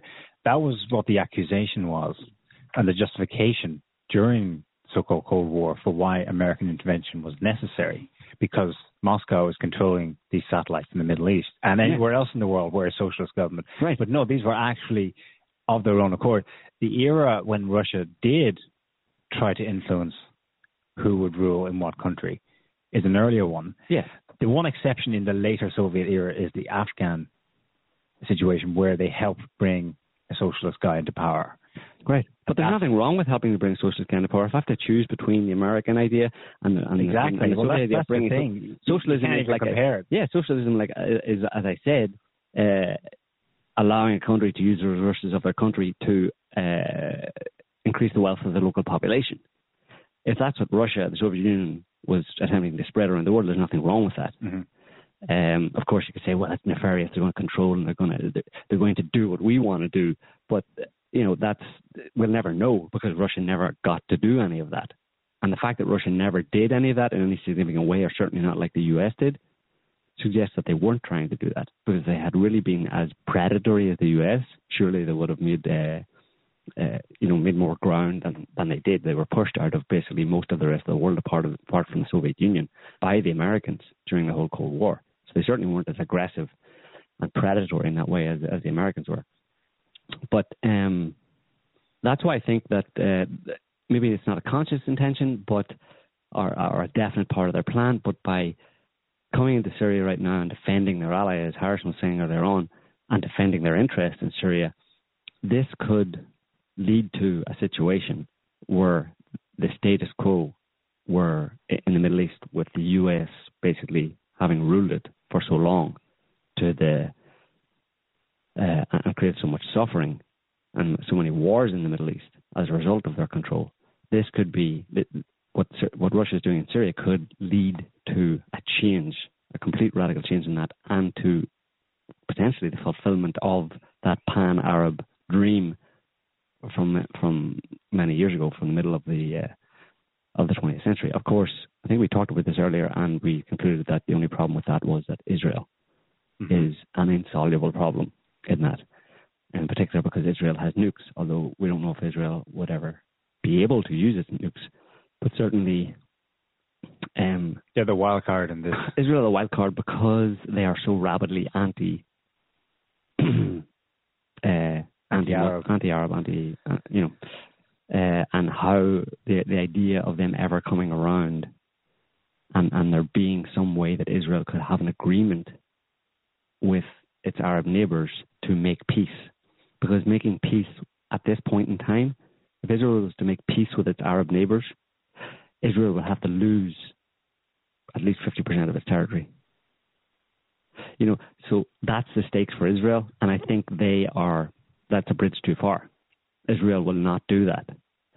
The US could be pushed back and eventually forced with a big fat dose of reality shoved in its face, painful reality shoved in its face. It may be forced eventually to, to, to pull its horns in and go away. Ultimately, the US isn't going to lose anything other than power. It's not going to lose part of its territory. But Israel, for there to be any kind of a just peace that would be accepted by the uh, the Arab states in the Middle East, Israel has to lose big time, and it's been it has, set up that way. I think it has to lose land. Uh, let's say they come to a compromise and say go back to the 1967 border, so West Bank plus Gaza, or they have to swallow it all up and disband as a Jewish-only state. But can you imagine what? Can you imagine them trying to say one or the other? Can you imagine what the settlers would do? You know, I mean, you're trying to move one settler from the West Bank, and you know they they get their guns out and start shooting people. You know, so uh, that Israel is a massive impediment to any possible peace in the Middle East. And I think Putin must surely be aware of this. Well, yeah, mm-hmm. but maybe so. Maybe his uh, the Russians are certainly aware of this, and uh, I'm pretty sure that they're their goals aren't as fanciful as mine, or, or they certainly haven't got uh, not as fixed, maybe. Well, more I mean, open, more open, and just let's see what we can do, and let's see, let's achieve these goals one step at a time and see what happens. But certainly, I think, I think they would have concluded the same thing as we've concluded, which is that we can only go so far because what are you going to do with the Israelis? What can Israel realistically do without Big Brother? Mm-hmm. Well, Big, Brother, goes or bows or accepts or submits to the situation, the current situation, and where it appears to be going. Big Brother could be Russia. Uh huh. You can have a different Big Brother, you know. I don't know. They're so but, diametrically. But it still doesn't change the problem. Uh, in that, even if Russia was to become the new kind of a uh, the new overlord of the Middle East, let's say, or the or the new uh, controlling power in the Middle East, effectively. Um, although Russia has no shows no signs of wanting to do that way, they do it that way. They want to be, they want to have connections and do business and uh, you know to have normal relations with these countries. You know, because um, Russia is in a position where they can do that because they have so many natural resources. They if the world just opens up to Russia to do business, Russia wins. Do business on fair terms. Russia wins. because Russia has so many natural resources and such a big landmass, it, it, it's going to be a successful country. Um, but in terms of Israel, yeah, um, there's no way you can't turn around to Israel. Russia can't turn around to Israel and say, "Listen, you know, you have to give up your land," because Israel will say, "No." The last time there was a handoff between global hegemon one to the next, it was relatively peaceful. The British to the American. Yeah. The thing is, at least they were people who understood each other. You know what I mean? Both pathocrats, both on the same eye to eye. I can't see a toxic, psychopathic regime like the Israeli one being accommodated. Yeah, that's why within a Russian sphere of influence. That's why I think Israel will be destroyed in some way. Will well, this is it. I mean, there, there seems to be no. Uh, well, while that might be a a, a plan or um, what would be otherwise a natural outcome, the reintegration of the Middle East, um, with Russia as guarantor, and in America quietly or not so quietly collapsing. Mm-hmm. Unfortunately, being a pathocracy, the U.S. plus Israel plus the West in general, they're going to kick back in some way. I don't know what they can do though, because I mean, not not necessarily on the battlefield, not in, mm. in a head-on. Well, they'll try everything, every dirty yeah, trick in the book. Exactly, yeah. and I think they would rather. I think they are of the same mindset of as as this supposed Samson option mm. of the Israelis. Now that's that's the full Monty. That's where Israel realizes it's been betrayed by its guarantors and it sends nukes to Washington, Brussels, London, etc. I'm not talking about that. I'm just talking about uh, them being so in such a kind of a state of no, no, no, we're not going to accept that this is going where it's going. We're going to keep everyone bound to the illusion that we're already hegemon and we have everything. And they will just create as much chaos as possible. Mm-hmm. We'll, we'll, take you down with us. We'll take you down with well, us. That's what the Samson option is. But mm-hmm. I mean, but not by launching nukes necessarily, just creating chaos in as many as many ways as possible. Yeah, well, you can keep that going for a long time, but eventually, you know, you know, you can only eventually all these kind of wars and, and proxy conflicts eventually come to an end. Uh, you know, despite all the suffering, they eventually peter out and people move on. You know, but if if Syria is able to basically restore, let's say, Syria and keep it as an ally I mean, I'm sure it's got designs on Iraq as well in the same respect, in terms of the Iraqis are already have already give the thumbs up, given the thumbs up to Russian airstrikes. Uh, today, Egypt said it was a good thing. Iran's already on board. Uh, Erdogan said it was a grave mistake. Yeah, well, he's an idiot, but he that guy, you know, changes his opinion uh, as often as he changes his underwear. You know, so that he could, you know, go either way depending on what way the wind blows.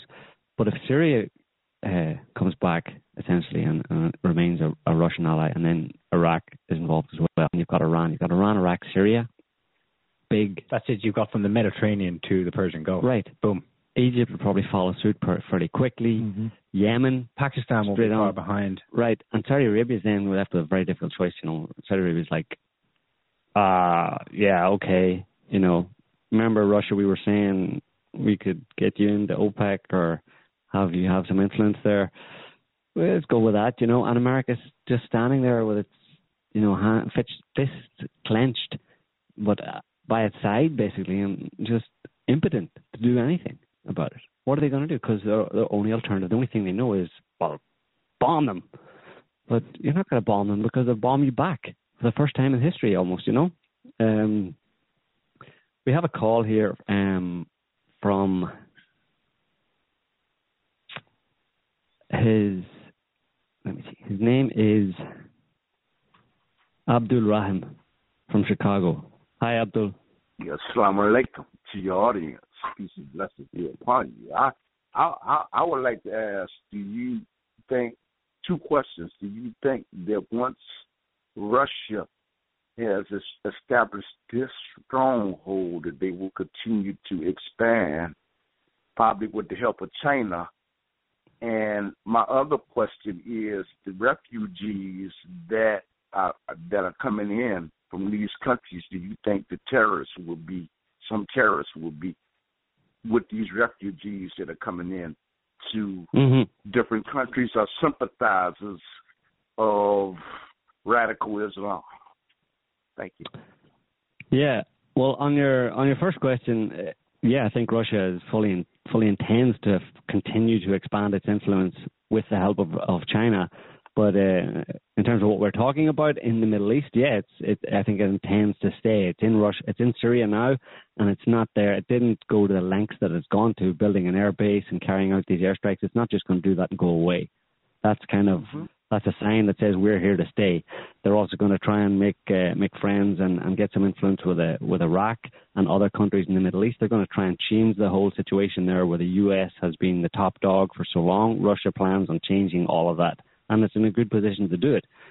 Uh, on the refugee thing, yeah, I mean, there. I don't know if you know, but the the president of the EU of the European Union just the other day came out and publicly said that he heard politicians he didn't say which politicians, but I think he was talking about American politicians saying that they had used the refugee crisis, where these refugees are coming into Europe, they had used that to try and put pressure on Europe. So the, the refugee crisis seems to be, uh, to a certain extent, a manufactured crisis that where they're sending these people in the borders in over to Europe and giving the Europeans something to to worry about to keep them concerned and, and stop them from, you know, keep them under America's influence effectively. As to whether or not there's well, in, in that context, it's very likely or very possible that if the Americans or whoever wanted, they could send a bunch of, uh, yeah, extremists, terrorists, or professionals, or professionals, whatever, in with them and carry out some bombings in Europe and stuff just to mix things up. And not necessarily with them though. The, no. It's more that you, the next thing the, the next thing you could hear on the news would be massive, uh, massive car bomb in let's say Berlin and then it'll be not everyone will go, oh yeah, hold on, that's the refugees, ISIS, Syria, okay, and it will make sense. It'll be plausible then when the media will say, ah, we found a connection. We think this is the guy, and he came in on this train from Hungary via Turkey, etc., etc. So it's well, what they have is a well, plausible I narrative. About, I was talking. I was talking about them coming in the U.S. and what is the hmm. possibility of other 9/11 happening mm again because of the refugees. You don't know if they're radical Islamists that are being mixed in with the group. I'm not talking about outside of the United States. I'm talking mm. about inside of the United States. That's what I was talking about. Well, maybe. I mean, there hasn't been much about. Uh, I mean, the U.S. said they'll take some refugees from Syria and stuff into into the U.S. But the major refugee situation or crisis, as they're calling it right now, is is in Europe. You know, because it's connected directly on on the landmass with uh, with Syria, so you get far more refugees coming into Europe. You know, for them to get to America, they have to get in a plane. You know, it's possible that they could use that, but I mean, the U.S. doesn't need U.S. government doesn't need refugees from Syria to carry out some new kind of 9/11. They can just say, "Oh, it was a homegrown radical group or some kind of a sleeper cell of Muslims that have been there since 9/11." You know, hiding somewhere in the woods in uh, Tennessee and, and upper Lake Michigan or something, and uh, and they came down and they carry out a big dirty bomb or something. I mean, they can come up with any any kind of narrative, you know, or they could use the refugee thing, but I don't know. Possible. I, I, I think. Can I say this to me? And I, I'm, I'm enjoying this. I think Donald Trump is going to straighten a, a lot of people out, man. You know, I don't totally yeah. agree with him, but you know what? He's a strong man and I think Donald Trump, Donald's going to be all right. I'm, I'm enjoying the broadcast from Chicago. Thank you. all right. Thanks. Thanks. What's his name? Abdul. Yeah, thanks, Abdul. We'll let you go, yeah? Oh. Or do you have something else? I think he's no, gone. he's gone. I think he's gone. All right. Anyway, Donald Trump, yeah, he, uh, not sure about Donald Abdul. He's, uh, He's saying the right things. He's not because, saying the right things. well, he's, he is appealing to people though, that's why he's still in the race. For God's sake, he's saying some things that make kind of sense. Yeah. But Abdul, the guy is a complete. He's a snake. Yeah. Like Abdul, all the other ones. Abdul, you you do realize that the whole terrorism thing is a lie, right? I mean, uh, you know what false flag terrorism is, and, and you know going in and and carrying out terror attacks or bombings or whatever, and making it look like somebody else did it just to keep people, you know, afraid and and worried and keep them uh, looking to the government for protection. I mean, that's pretty much what most terrorism has been, major terrorism over the past, you know, well, forever almost. Um, so, uh, but yeah, as far as Donald Trump goes, I mean, he's just a presidential candidate like all the rest. Those guys are all just picked, you know. I mean, what you got to understand is, if you're talking about the Syria situation, um, just to give you an idea of why the president doesn't matter, uh, this plan to uh, deal with Syria, uh, and we've just been talking about how the U.S. and its and its friends in the Middle East have been using these terrorists, putting them into Syria to try and overthrow the Syrian government and destroy Syria. This plan to do that was formulated or put together in 2006 under Bush, and it was carried on under Obama. So obviously, Bush and Obama, it doesn't matter that they're that they, that you had a, a, a, Repub- a Republican president and then Democrat president. Those guys don't make the decisions. This is a policy that is goes beyond the president and is carried on by people who aren't elected in America, and it's the same in other countries. People who actually run most of the countries in the West are not elected. You have the people, the politicians who get out there and, and talk about things, get on TV, tell the tell the public different things, but they're just more or less spokespeople. The people who actually make the policies and decide what to do, they're in the background. In the U.S., it's members of the CIA and the different intelligence agencies, and certain certain well, some of them might be elected in a certain sense, some senators and that kind of thing, but most of them are not elected. So you have no control over the ordinary people in this world have no control over the policy of governments because the people who make the policies are not elected; they're behind the scenes, and for very good reason. They want to be able to keep making those policies without being kicked out of office, so they don't go, they don't run for office. It's kind of no brainer. If you want to stay in power, don't run for power. Don't run for public office. Mm-hmm. Henry Kissinger Zbigniew right. Brzezinski. And also the big corporations, you know, defense contractors and yeah. stuff, the chiefs of those have a lot of say, you know, in terms of what happens because they're bringing in a lot of money, they're building all the weapons, you know, they have a lot of influence, you know, to employ a lot of people. Something that tickles me right now is the thought that some well, official figures are around 30 to 40,000 of the fighters in Syria, terrorists, came from Sweden. Britain, Belgium, France, Spain, and the US. It's, it's some Australian too. And that right now, these guys are jamming the phone lines at Langley, at Vauxhall in London, in Paris, to the, the head of mm-hmm. the French intelligence saying, or Whitehall. Whitehall. Where do we go? What do we do? Can you get us out of here? Oh my God, you're coming to get us, right?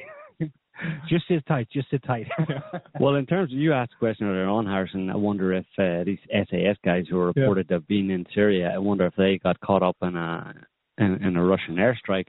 And I mean, it would be a fit. I mean, they deserve it. I would I would be very happy to hear they have because they're the biggest terrorists of them all. Because not only they, uh, you know, they, they run the terrorists effectively the, the, the jihadi types, uh, and they're terrorists themselves. But I can imagine that if I mean I would hope I would assume that they're kind of smarter than that and would have got them because those guys mm-hmm. don't usually end up uh, yeah. in the firing line. But there's a chance that they that they did. Uh, and of course, if they did, you would never hear about it. Exactly. Because what what's the British government going to say? You know, you killed our special forces. You killed our special forces who were in Syria trying to get Assad. What were they doing in Syria trying to get Assad? Oh, sorry, forget I said that. No, they weren't there. Doesn't matter. Carry on. Well, um, then, then you've got guys like like John McCain who kind of come out and oh, he's been great this week and and say a bit of truth. Um, you know, when he came out and said, "Oh, you know, we know 100% that uh, that Russia has been uh, bombing our CIA trained rebels. Well, the American government apparently came out afterwards and denied that, denied what McCain had said. But McCain's probably telling the truth. In the sense that yeah, all these guys, all these so-called terrorists have been trained by the CIA. Some of them are probably CIA agents over there, and so what Russia's done is that they've come in using the U.S.'s own propaganda against ISIS mm. and ISIL, and essentially they they are waging a proxy war on the U.S. just by using the U.S.'s own propaganda, and and the U.S. can't say anything about it. Well, yeah, they can say something. Here's the thing: McCain gets up, and others. This is actually one of the narratives the Western media is going with. Hang on a second, Russia isn't bombing ISIS; they're bombing the Free Syrian Army. Mm-hmm. The guys we trained in Qatar with the CIA. But there's a problem. They weren't supposed to have done that. Yeah. That was supposed to have been a spontaneous uprising, remember? And that the weapons and the supplies and the training only began after ISIS yep. came online. And how many of them did they get successful? Those moderate fighters, the rebels, four or four five. Or five. Yeah, yeah, it started out about 60 or 80. That was the plan. And they had these guys, they wanted to get thousands, like four or 5,000 or something like that. And then they had like the, what was it, what is it called? Division 30 or something that they sent in there.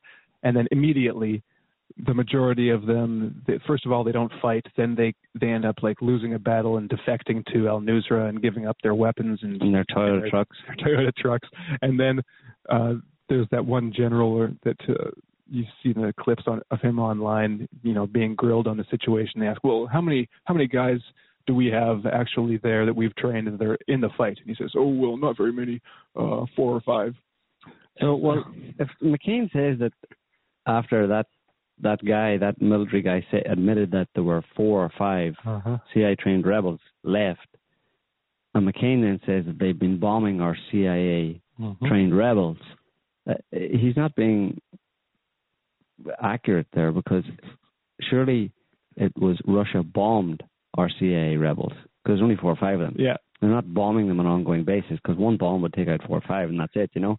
So Russia bombed RCA rebels. Yeah, they killed now, all five of them. And now we have no more.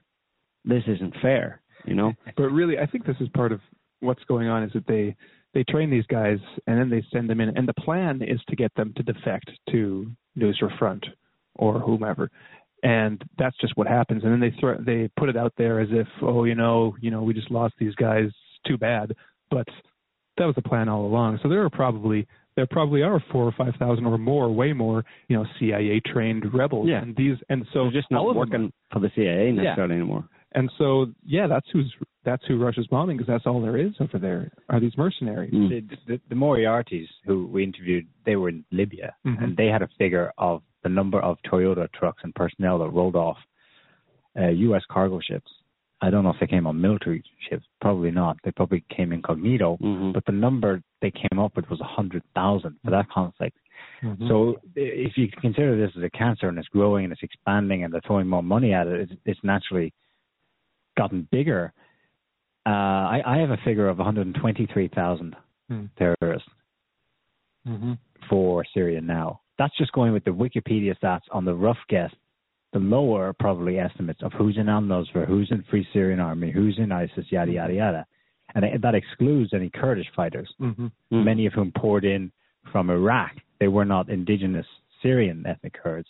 They came from Iraq, trained to the hilt by the U.S. military mm-hmm. over the last decade. Mm-hmm. Yeah. So, uh, well, when you think about uh, the figures of mercenaries, U.S. as they're called, or, or as they're called, as they were called in Iraq, security contractors. They had 200,000 security contractors essentially fighting the war in Iraq over over the course of 10 years. They had 200,000 of them, and that was more. That's more than at any one time, more than um, U.S. regular military troops in Iraq. So it seems that uh, quite a long time ago, they transitioned to this idea of fourth generational war, which is you don't have a direct war, you have a proxy war. And if you're going to have that kind of a proxy war, you need to have the proxy forces to actually fight it. So a long time ago, they started to put together, in some way or other, an army essentially mm-hmm. of non military personnel, i.e., plain clothes. They may have been former military, they probably from different places around the world, but also from the US, from from Europe and stuff, paid to go in and act as if they are a local revolutionary movement Mm-hmm. hmm and achieve your objectives of effectively waging a war on another country without sending your own uh, troops in their U.S. uniforms into that country. So it's effectively a war by deception. Well, I've got. Uh, I want to get to some clips of some crazy people, but before we do that, uh, I just want to give a kind of update on what the the kind of official narrative coming out of Russia has been, and just in the just even in Western news about how the airstrikes have been going. So over the past three days, there's been approximately over 50 targets that have been hit, and of course Russia uses just calls them all ISIL targets because really, and, and I think there's a clue there that they're just calling them all ISIL targets because ISIL is just this name that's being used. So they that's, can that's they the name the U.S. came yeah. up with, so we'll go with so that. we'll just yeah. call it that. But uh, so um, the head of the main operation directorate of the general staff of Russia's armed forces uh, just today, this morning, said that in three days we managed to undermine the terrorists' material technical base and significantly reduce their combat potential. There is panic and defection among them. About 600 mercenaries have left their positions and are trying to reach Europe. The Americans informed us during contacts that there was no there was no one except terrorists in this region. That was referring to the some of the airstrikes that they were doing. So he was even saying the Americans were saying, oh, that there were terrorists there. But then uh, in Ria Novosti uh, reported that there are seven that 700 wanted men and militants surrendered with weapons in the Daraa province uh, since the airstrikes began.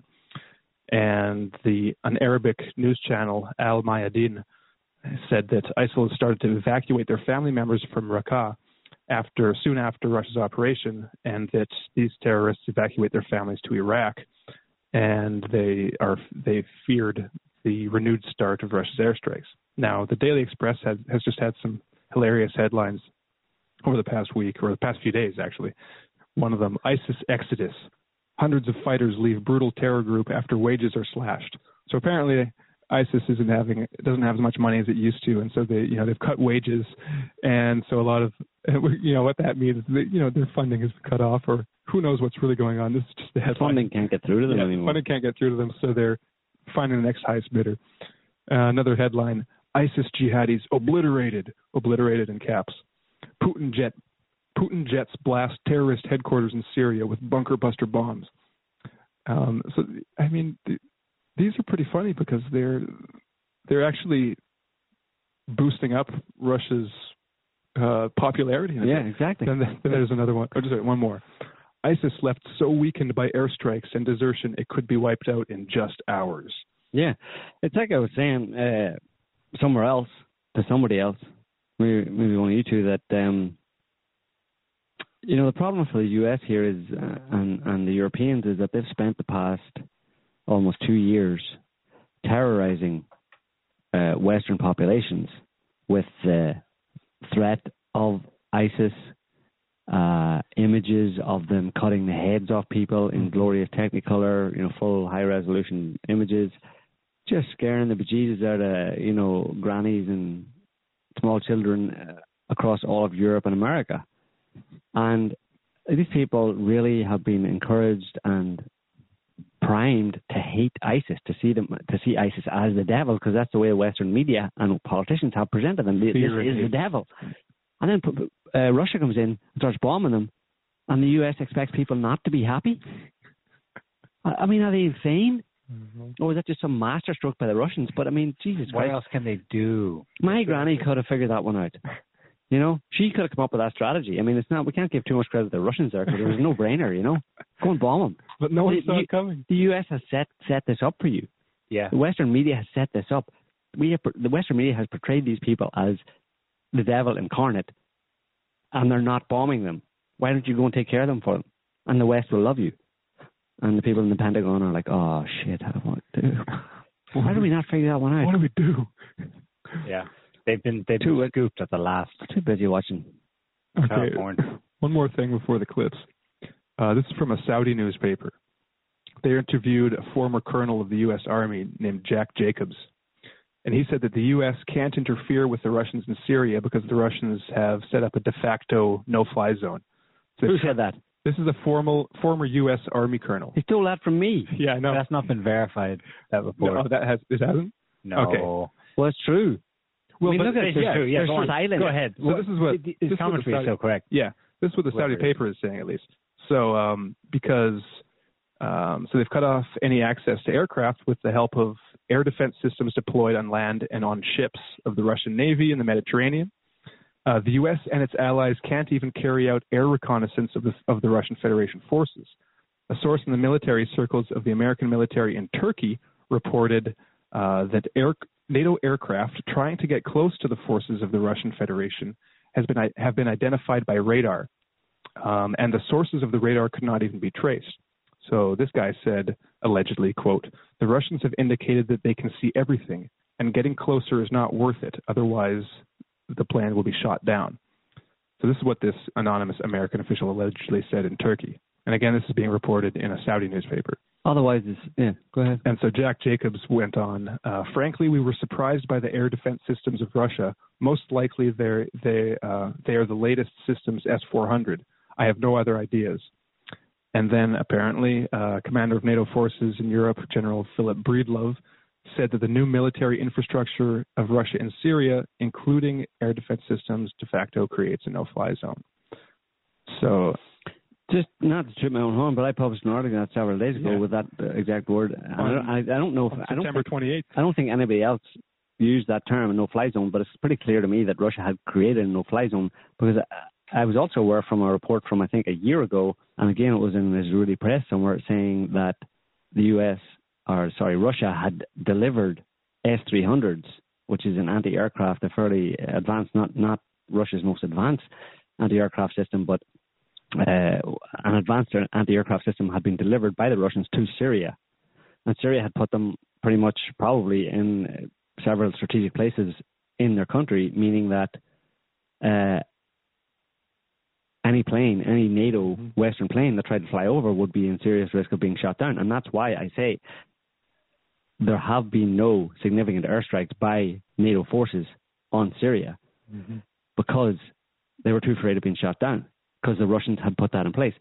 Uh, they may have identified certain areas where they could go, but anyway, if they can't, this S-300 system would been put in strategic places where the Syrian military was, and the Syrian military is the target of NATO warplanes. So NATO warplanes were prevented from bombing, from achieving their objective, their covert objective, which is bombing the Syrian military. And NATO aren't interested in bombing the rebels because the, the rebels are theirs. So that's why there's been very little activity. And since what for me, what's been there's been a deafening silence, even worse than the deafening silence of the UN when Netanyahu gave his speech. It was The worse. there. It was a de- it was a worse deafening silence. I mean, it was just it knocked blew your head off.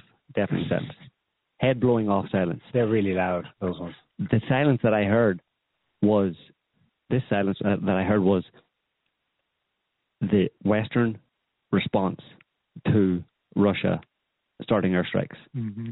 in Syria. There was just absolutely nothing. There was a little peep. Oh, we're well, we're gonna keep doing our air strikes as well. We we we're gonna do them.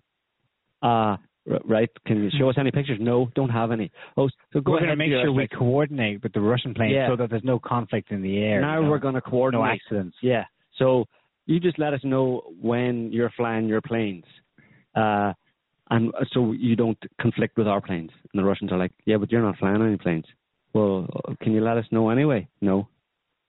Yeah. You know, so I mean, there's just been nothing. It's been Russia has Oh. clearly had a free hand Yeah. to just bomb wherever it wants in Syria, and the West had to sit there and go, And it, it has effectively had that then in operation since For a least, year at least. August 2013, "Yeah, absolutely." when This they realized they put a massive brake on the plan to go in. the way that the the West here, the Americans, have been completely outfoxed Mm. is indicative of something that the Russians have been planning for a long time and have been meticulous about. And one aspect of it has been putting these anti-aircraft systems in Syria, thereby neutralizing, effectively, like I said, creating a no-fly zone for NATO planes across Syria. You cannot do anything. I mean, that that's been the thing that's been on my mind for a long time. Why have why has the West? It's not like they don't enjoy doing it. Why has NATO not been bombing the Syrian military? Why has there not been one report from the Syrian press, which would have been carried by other, probably the Russians as well? Why have the Syrians not made made one reference to them being bombed from the air over the past four years? Mm. Even allowing for the the West saying, "Oh, let the jihadis do their job. We don't need to bomb it." They have not been able to bomb anywhere in Syria. They've only been able to do what they've done to date, which is infiltrate the borders with airdrop. Well, no, not air, the airdrops were probably done in northern Iraq of Mhm. like Right. supplies to Right. the jihadis. The only the only So they the only only bombing more of the same. only bombings that and you mentioned it earlier. The only bombings that you saw that you that you heard, uh, uh, uh, Western, U.S., EU, whatever NATO bombings were in Iraq, and that's because the U.S. has air bases in Iraq, and they were happy to bomb ISIS in Iraq. But ISIS was never meant to stay in Iraq. ISIS was meant to go to Syria. That's what it was designed for. Uh, they gathered themselves in Iraq. What they did in Iraq was basically it was a stop off point. Once they arrived, they said, "Okay, you get yourselves over to Iraq. We've left you a bunch of military equipment there uh, that we pretended we left for the Iraqi army, but it's actually for you. Tool up in Iraq and head to Syria." You know that that uh, earlier right. They had to cross the border on Right. masse, Uh-huh. and then those first images of them in convoys, all Right. Toyota, all in black, blah blah, with the new flag, the new brand, the new logo. They had to cross over on mass. The Free Syrian, whatever they were, the rebels that were Mhm. funded by the CIA, had to get out of the country, restock, and then come back as ISIS. Right. I think the way this happened actually was that the jihadis came in from Jordan. It's pretty well documented. Um, the the kind of free Syrian, supposed free Syrian army groups. Some of them come in from Lebanon, maybe in certain places, but primarily from Jordan. They came in from Saudi Arabia into Jordan and then into Syria in the south because uh, the initial violent uh, protests that were shooting at police were in happening south. in the south, just over the border from Jordan. That's where they started coming in. But then, so that they they, they spread themselves, they, they, they progressed further north into Syria, and then at the same time, a bunch of them come in from Iraq, from the east, across the border that way, and they spread across that way. But I think most of those Iraqi, the ones that came from Iraq, the ISIS, ISIS effectively came from Iraq, and ISIS uh, is effectively the remnants of the death of squads. the death squads that the U.S. that's on record, check it up in the Guardian, the U.S. had been organizing from anybody they could get who takes some money and, and like killing people uh, throughout the whole occupation of Iraq. There was a guy, uh, James Steele. He's a former U.S. military man who has a history in Latin America organizing death squads. He was put into Iraq in about 2004 to start organizing death squads to go around and basically try and deal with the insurgency in Iraq. By And cutting off people's heads by in mass. dr- drilling, cutting off heads, drilling people's in the people's head with drills. You know, just horrible torture. These these groups were put together under U.S. control in Iraq to use in the same kind of way that they're being used in, in Syria now. But those people were put together. That group, ISIS, was put together throughout the occupation in Iraq, and then used most recently go across the border. They were tooled up with U.S. military equipment flown in supposedly for the Iraqi army or left by U.S. soldiers after they supposedly left, but didn't. Most of them, some of them, uh, given to this group and said, okay, now you go into Syria and do the same job basically in Syria, which is terrorize the population and anybody you can you know, fight against the Syrian military and torture people and cut off heads. And uh, since we know you really like doing it, you can film it and we'll send the videos to Rita Katz uh, of SITE and she will uh, give them to the Western media and it'll all be good. By Jove, I think he's gone cracked it. Uh-huh. And just uh, earlier in the show, I'd mentioned that you know, my memory of one of those airstrikes getting a grain silo that was actually in Iraq. Mhm. So yeah, that that's that was wasn't even relevant. So I think I think you're onto something, Joe. Yeah. Oh, Well- well, elementary, my dear Watson. So with all that in mind, let's listen to a few Americans, American politicians, and their reactions to what's going on. So first, let's uh, let's do this clip of. It's got three people talking. It's got um, John McCain, of course. It's got Hillary Clinton, and then it's got Carly Fiorina. She's a presidential candidate. Um, she used to she used to be the CEO of HP. Yeah, she still works for them. She's still associated. She's with a bunch of people, a bunch of different corporations. Well, I don't want to preempt what she says, but she should stick to computers. Like, Yeah. I mean, really. Here she is. Here- Clinton here later sat down with 7 News to discuss other issues, including how she would respond to the Russian airstrikes in Syria. I personally would be advocating now for a no-fly zone and humanitarian corridors to try to stop hmm, the carnage on the ground and from the air. Senator, if you were president in the middle of all of this, and you know, or you're charging as you did just now, and I assume you know more than I do, that the Russian uh, fighters are targeting the very groups we are trying to help, would you shoot down those Russian planes? No, but I would certainly make it clear. Uh, well, I would do a whole lot of things. General David Petraeus testified before the Armed Services Committee uh, two weeks ago. He laid out what we need to do. We need to stop the barrel bombing. We need to have a no-fly zone. We need to have a buffer zone for refugees. We need to provide. No, I, I know that, Senator, help. but if they are Yeah. attacking the very guys who we want to see topple Assad, uh, you you I would let see that- American planes just No. continue to pass them and let them do that? No, but I might do what we did in Afghanistan many years ago to give those guys the ability to shoot down those planes. That uh, that equipment is available. Who would be shooting them down? The Free Syrian Army. I believe we must tell the Russians that we will conduct, we will secure a no-fly zone around anti-Assad uh, rebel forces that we're supporting. This is a tricky maneuver, it's a dangerous maneuver, but it's a maneuver that we must undertake because we must make it crystal clear to Russia that they do not get to move into the Middle East and become the dominant outside power, which is clearly their intention. Secondly, I would immediately Can I call stop you? together. Does that mean we Yes, might we, we might use force against Russian jets? Well, hopefully not. Hopefully, if we are signaling clearly to the Russians our intention, it will not come to that. But if it does come to that, I think we must be prepared. Earth to those three. Earth to those three. Are you receiving me? No fly zone by uh, sorry, Russia already has a no fly zone. You can't say you can't you can't say no we're going to put our no fly zone and it'll our no fly zone will fight with Russia's no fly zone and then we'll win. And the, And that's my foreign policy and that's why I want to be president. And John McCain, Earth to John McCain, John McCain, this isn't 1979. you know, I know it. I know you of. Flashback. I know you kind of tend to spend a lot of time back in Nam and stuff, and in the rat Flashback, flashback. in the rat hole. You know, uh, I know you'd long to go back there and stuff, but you know, this isn't 79, and you can't just say, "Oh, we're going to give uh, the Syrian jihadi rebels that we're supporting the nut jobs. We're going to give them like anti-aircraft shoulder-fired missiles, so they'll shoot down all the Russian planes, like we did in Afghanistan." This is like 30 years later, John. Technology has moved on. That's not going to work. You know, first of all, uh, first of all, Russia's already more or less, you know, obliterated your friends in the Free Syrian Jihadi nut chop, not not the head chopping friends, army, your close buddies, uh, and uh, secondly, the Russians are more than likely aware of the possibility of their planes being shot down by surface to air missiles. and they fly so high.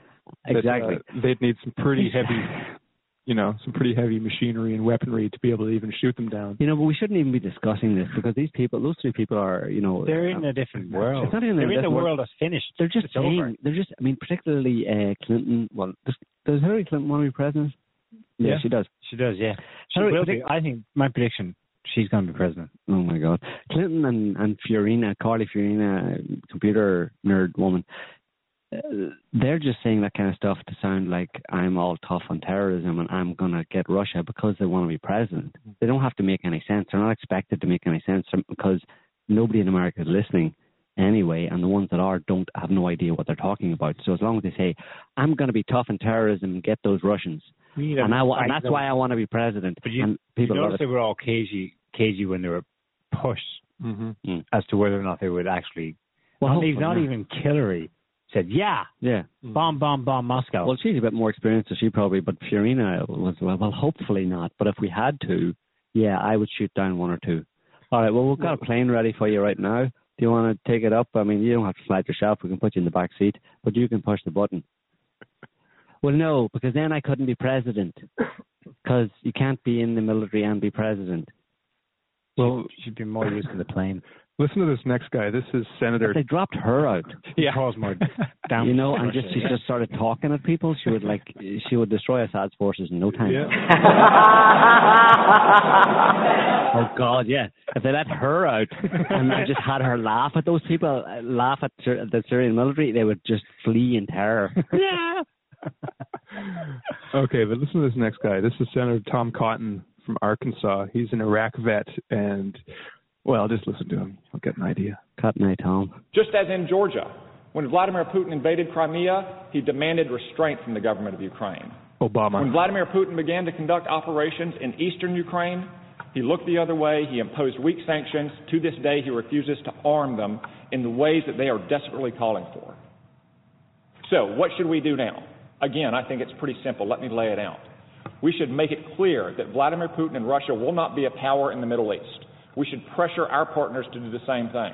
We should establish no fly zones in Syria and make it clear that any aircraft that enters those zones will be shot down.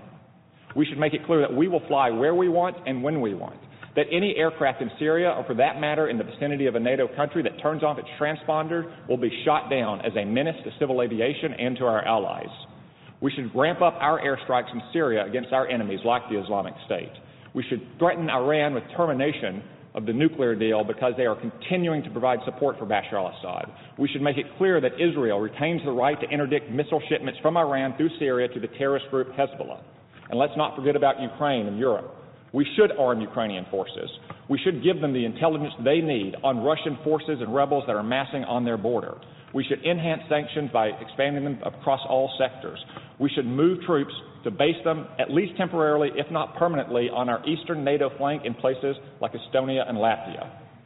Some say these responses will be provocative. But well, where will Putin's provocations end? What's really provocative is American weakness.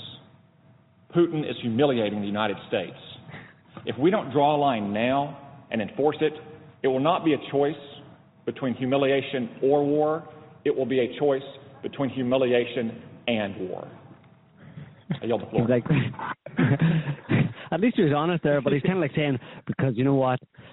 When I get humiliated, I go to war. It's not going to be humiliation or war, it'll be humiliation and war, because if you humiliate us too much, we go to war. But, I mean, newsflash to this guy, too. You can't have a no fly zone when somebody already has a no fly zone, right? I mean, just newsflash. I mean, are you keeping up with things at all? And um, you know he, he wants to. His solution is, you know, if anybody doesn't agree with us or do what we what we say, I'm going to kill them all with my freedom. You know, with American freedom, kill them with freedom, uh, American freedom missiles. Uh, you know, kill them.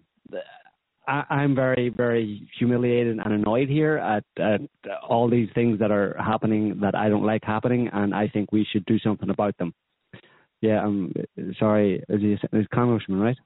Yeah, no, Con- Senator. Senator Cotton. Uh, but you're just going to have, have to live with the humiliation because it's a bit late. You know, you're kind of coming late in the game yeah, here. You already know. humiliated. Sorry, your name's not on the list and you're not getting in. You know, what more can I say? And you can't really prevent Russia from be, from becoming a power in the Middle East when it already is one. But but reality sucks. Yeah. I mean, I don't agree with reality. You know what I'm saying? And my freedom doesn't agree with reality. Freedom and reality are incompatible, and American freedom should take precedence over reality. Don't you understand that? No. Well, you're going to have to understand that because you know I got a lot of bombs. I got full spectrum freedom right here, and it's coming to you in the shape of a pointy missile. They don't, but they don't even. That thread is now empty. Of It's course, all it was empty as soon as he said it. It's looking like it's been empty for a long time. I mean, if They've been, they they've been would have napping. done all the things that they bluster about, Hmm. they couldn't. They've been napping. They're, they, if I could sum it all up, all of this, all of these comments from these people, everything that's come out of the U.S. in the past week, it would be summed up with, but, but he can't do that. That's more or less what they say about about Russia. But he can't do that. And it's already done. Yeah, it's done. Yeah, but he can't. He, I'm humiliated. Uh, I'm not happy. Uh, can we bomb him, please? Can someone bomb him? Jo- get John McCain in here. Get him to sing the "Bomb Bomb Iran" song again to make me feel better. Can we bomb Iran? Can we bomb somebody? Jesus Christ! Th- these people are stopping us from. These Russians are stopping us from bombing places. That's all we live for. It's, not, it's totally unfair and humiliating. And I want to be president. Here, have a cookie. Oh, freedom, freedom cookies. That's pretty much it. Anyway, um, yeah. I think the the only thing they can do is to maintain the illusion and hope that they keep enough people in the Western sphere on song, but they're leaving in droves. I mean, people can't help but support what Putin's doing. Mm-hmm. I don't. It's, it's like we said at the beginning. It's they have finally someone has finally come along and actually started a war on actual terrorism, and that's what's so refreshing. What a refreshing idea!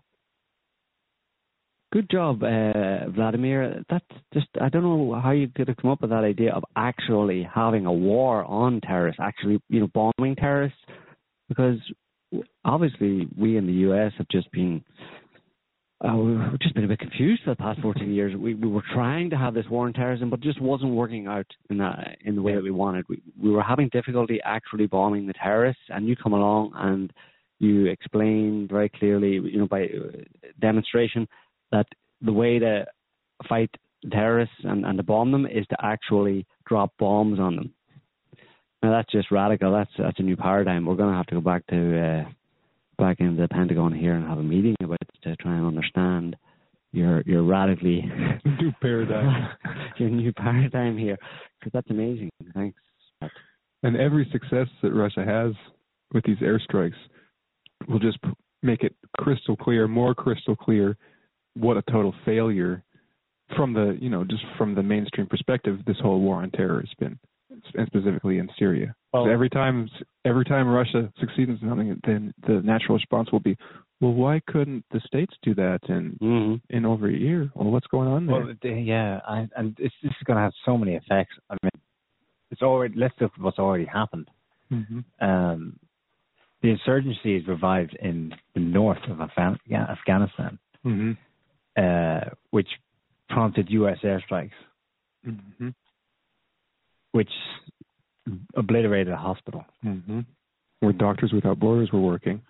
Just as they're trying to say that Russia is doing this to civilians Oops. in Syria. And this is the only hospital in the region with the ca- the capacity and the capability of um, treating the treating major wounds you know, it's really bad when reality is against you as well. You know, well, like the universe or whatever, or fate or luck just like starts to turn against you, you know, and really expose. Because I mean, you couldn't have set that up any better. You know, I mean, personally, I think that Russia was behind it. Uh, you know, they are the ones who bombed the hospital in Afghanistan to make America look bad. Because, like you just said, I mean, the whole Western media and politicians saying they're killing civilians in Syria, they're killing, and then they go and kill 24 people, doctors and patients in a hospital. I mean, it's it's one thing. Even if Russia had, which they probably haven't, but even if they had killed some civilians as quote unquote collateral damage, I mean that's universally this in this horrible world that's universally accepted as uh, more or less um, well acceptable. Mm. Right when you're fighting a war, civilians die, bad thing happen.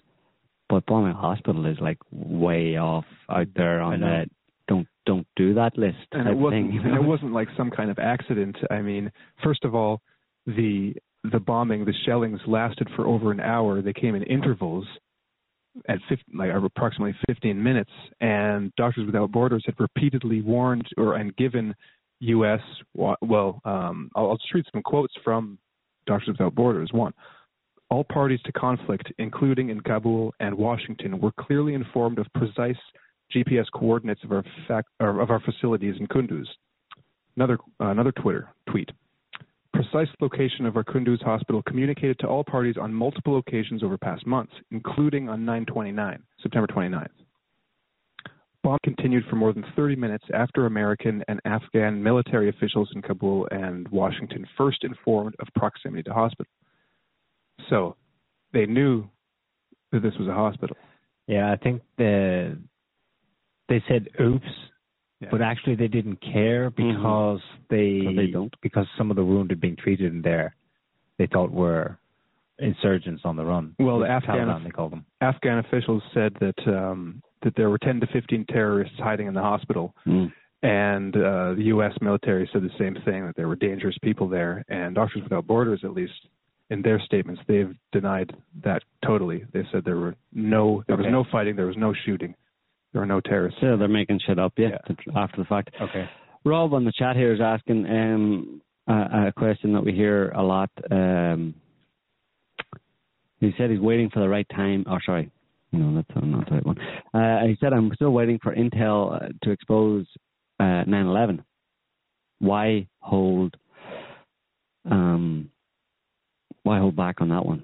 That depends on you, Robert. It depends on, On him exposing it? No, uh, it depends on. It depends on people in the West being ready for it. Well, maybe. It depends on people seeing what's going on, seeing the truth of what's going on, and informing each other. Because you need enough people, enough Western eyes opened. And this this this series of events in the last few days has helped enormously. But this needs to continue to the point where, for whatever reason, the right moment or scenario or event precipitates that kind of mass disclosure of something I- exposes. I'm an, I would be doubtful though that uh, there is any kind of uh, information that Russia has that it could uh, could use to be a kind of a, a smoking gun on 9/11. Um, I mean, when you think about it, what what could it be? I mean, people talk about satellite images. I don't think Russia necessarily has or had at that time satellites flying over the Pentagon uh, that would show what actually hit the Pentagon, for example. Uh, other than that, there's nothing else to show from a satellite perspective. So what else could it be? A piece of paper, a document, uh, something somebody told somebody. I mean, you know, um, the way 9/11 actually happened, it was so murky and so it was done from the shadows. Uh, I think beyond the actual, certainly beyond the oversight of the actual government, executive government, etc. So none of them can be blamed. So you're talking then then about maybe CIA, some kind of shadow group behind the government within the CIA. But what information is Russia going to have on any of that that would be some kind of a slam dunk? You know what I mean? I mean, you have to to answer that question, Rob. You have to ask yourself, what do you want? What are you looking for? What what would satisfy? What do you think would satisfy you or satisfy the American public that 9/11 was an inside job, for example? And then ask once you've decided what it is that would satisfy them, ask yourself, is is Russia is it possible that Russia could have anything like that? And how would they help?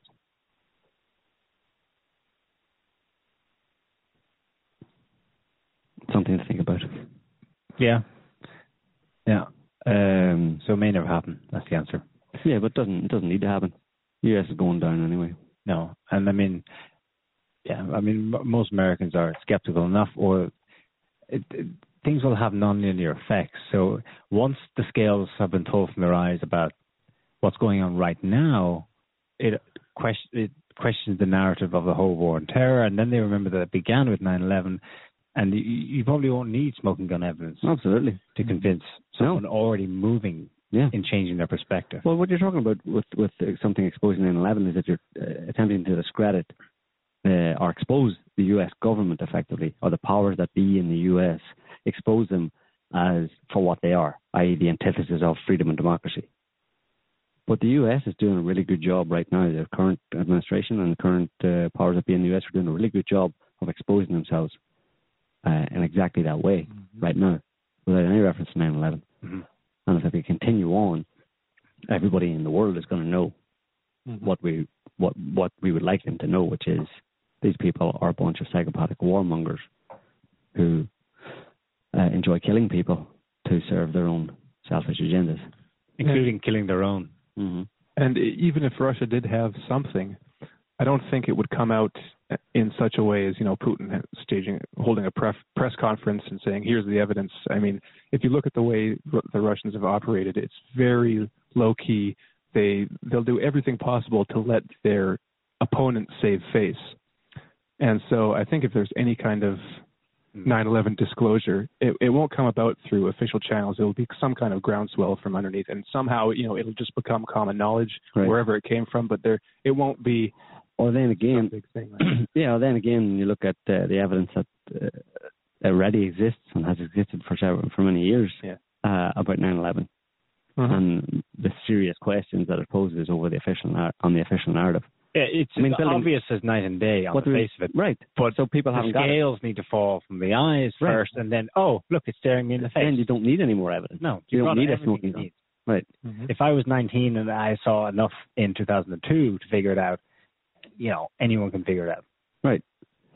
Well, Maybe it's seven. already there. Maybe the Russians have already released Yeah. whatever it was, and it's just that's what you know.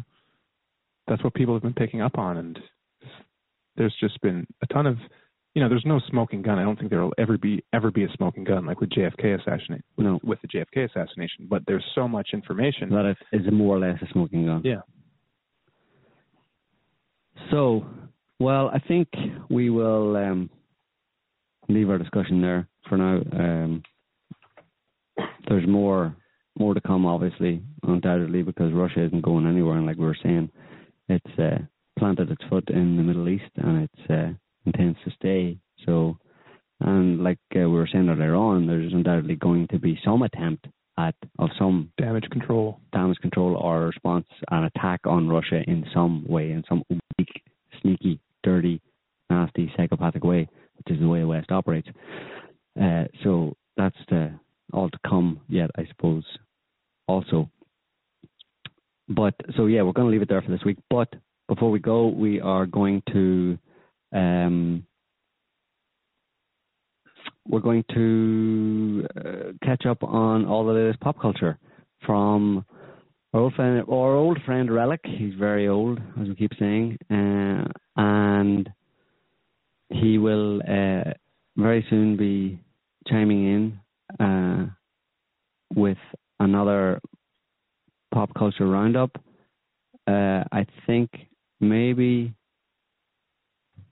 our line to Relic. Let me just try and get him on the phone here. I think he's actually. Oh, our signals are being jammed by the Canadian intelligence services because they don't want you to hear what Relic has to say today. Ooh, Um, must be explosive. Maybe he's got he's a got- smoking gun. Maybe he's the one who had the smoking gun on 9/11. I mean, it, well, I wouldn't put it past him. I What? always wondered about that relic. I think he's a Moscow agent He's ex-intelligence for sure. Yeah. Yeah, sitting up there in Canada. he could be a Russian agent. He's yeah, keeping it safe for Moscow. he's been around for a long time, and he probably worked for the KGB. You know, Moscow for many Canada years. next. But anyway, um, let me see if I can. Uh, yeah. Uh, oh, hang on. I know why. Because our lines are being jammed here, not by the Canadian intelligence, but by a call from uh, very far away, actually, about as far away as you can get. This is James from New Zealand. Hi, James. What Are the you there? It's a nigger. Put my TV down. Hey, James, you're on the line here. You want to say something to us, or What you want to just talk to? It's a nigger. Put my TV down. James, are you on some drugs? Baby. I mean, I, I just fell off my dinosaur and I dropped my Coke and my spaghetti from my pockets. So let's talk about this prick Obama. No, let's not do that. But no, he's a All faggot. right. I'm just gonna say he's a faggot. He's a fucking Muslim. right, Dave. He should kill himself. Thanks for your uh, thanks for your contribution there. That was very. Uh, I hope you and your dinosaur get on well. Uh, just lay off the drugs, James. You know they're not good for you. Nobody nobody does well on them. Uh, you still tend to see dinosaurs and stuff. Anyway, uh, wow, that was the longest call we got, and uh, and there was some dude in New Zealand with a foul mouth and a dinosaur. Anyway, as I was saying beforehand, um, we are now going to have a pop culture roundup from Relic. Here he is.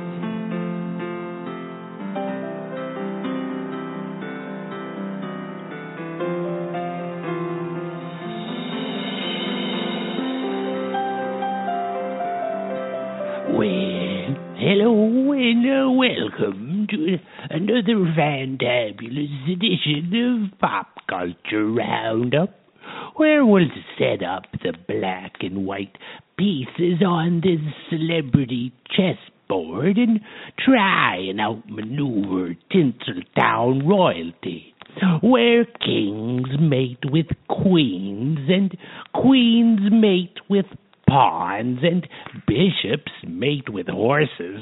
Ah, hell, this is decadent Hollywood, people, where everybody pretty much mates with everyone else.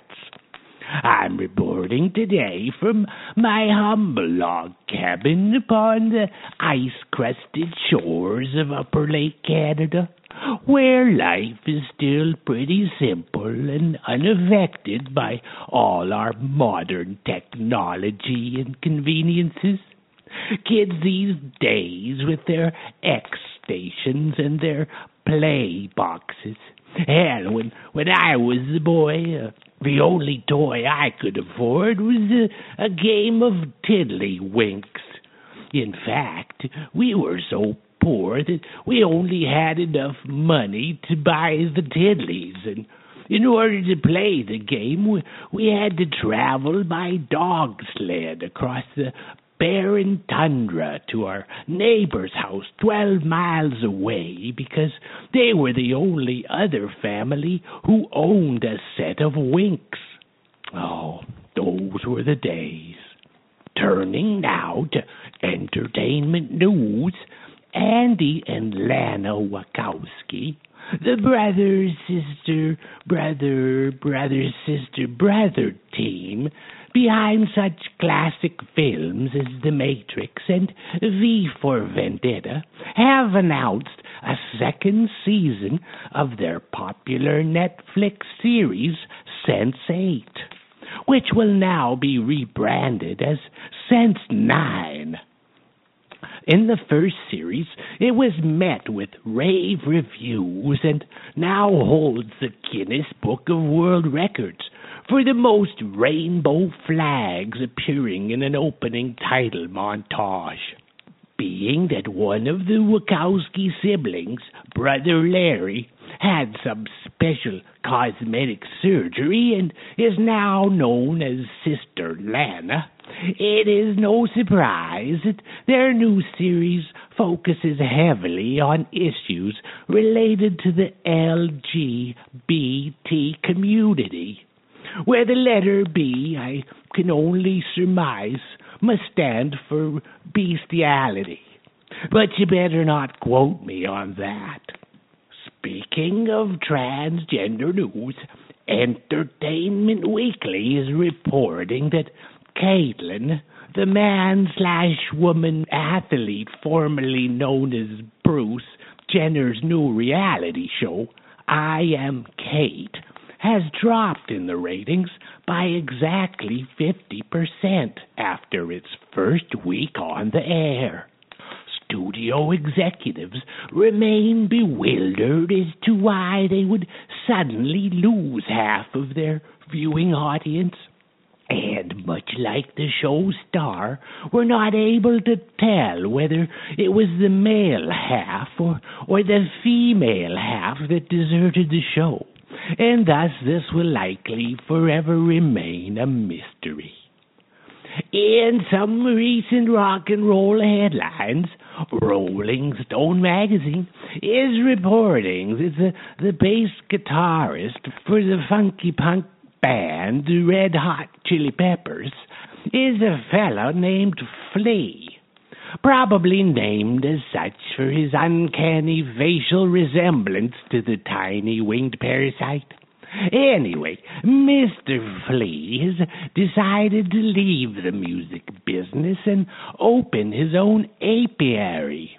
For all you non-apiarists out there, that means that Flea has become a backyard beekeeper with three large hives and over 200,000 honeybees.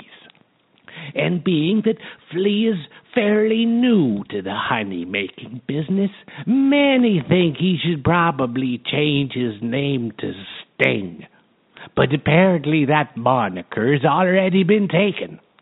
Rumor has it that he has trained his tiny insects to perform acrobatic tricks in a, a Broadway show he calls Flea Circus. But whatever the case may be, we wish him the best of luck and success in his future endeavors, and hope that Flea's bees are the new bees' knees. Hooah!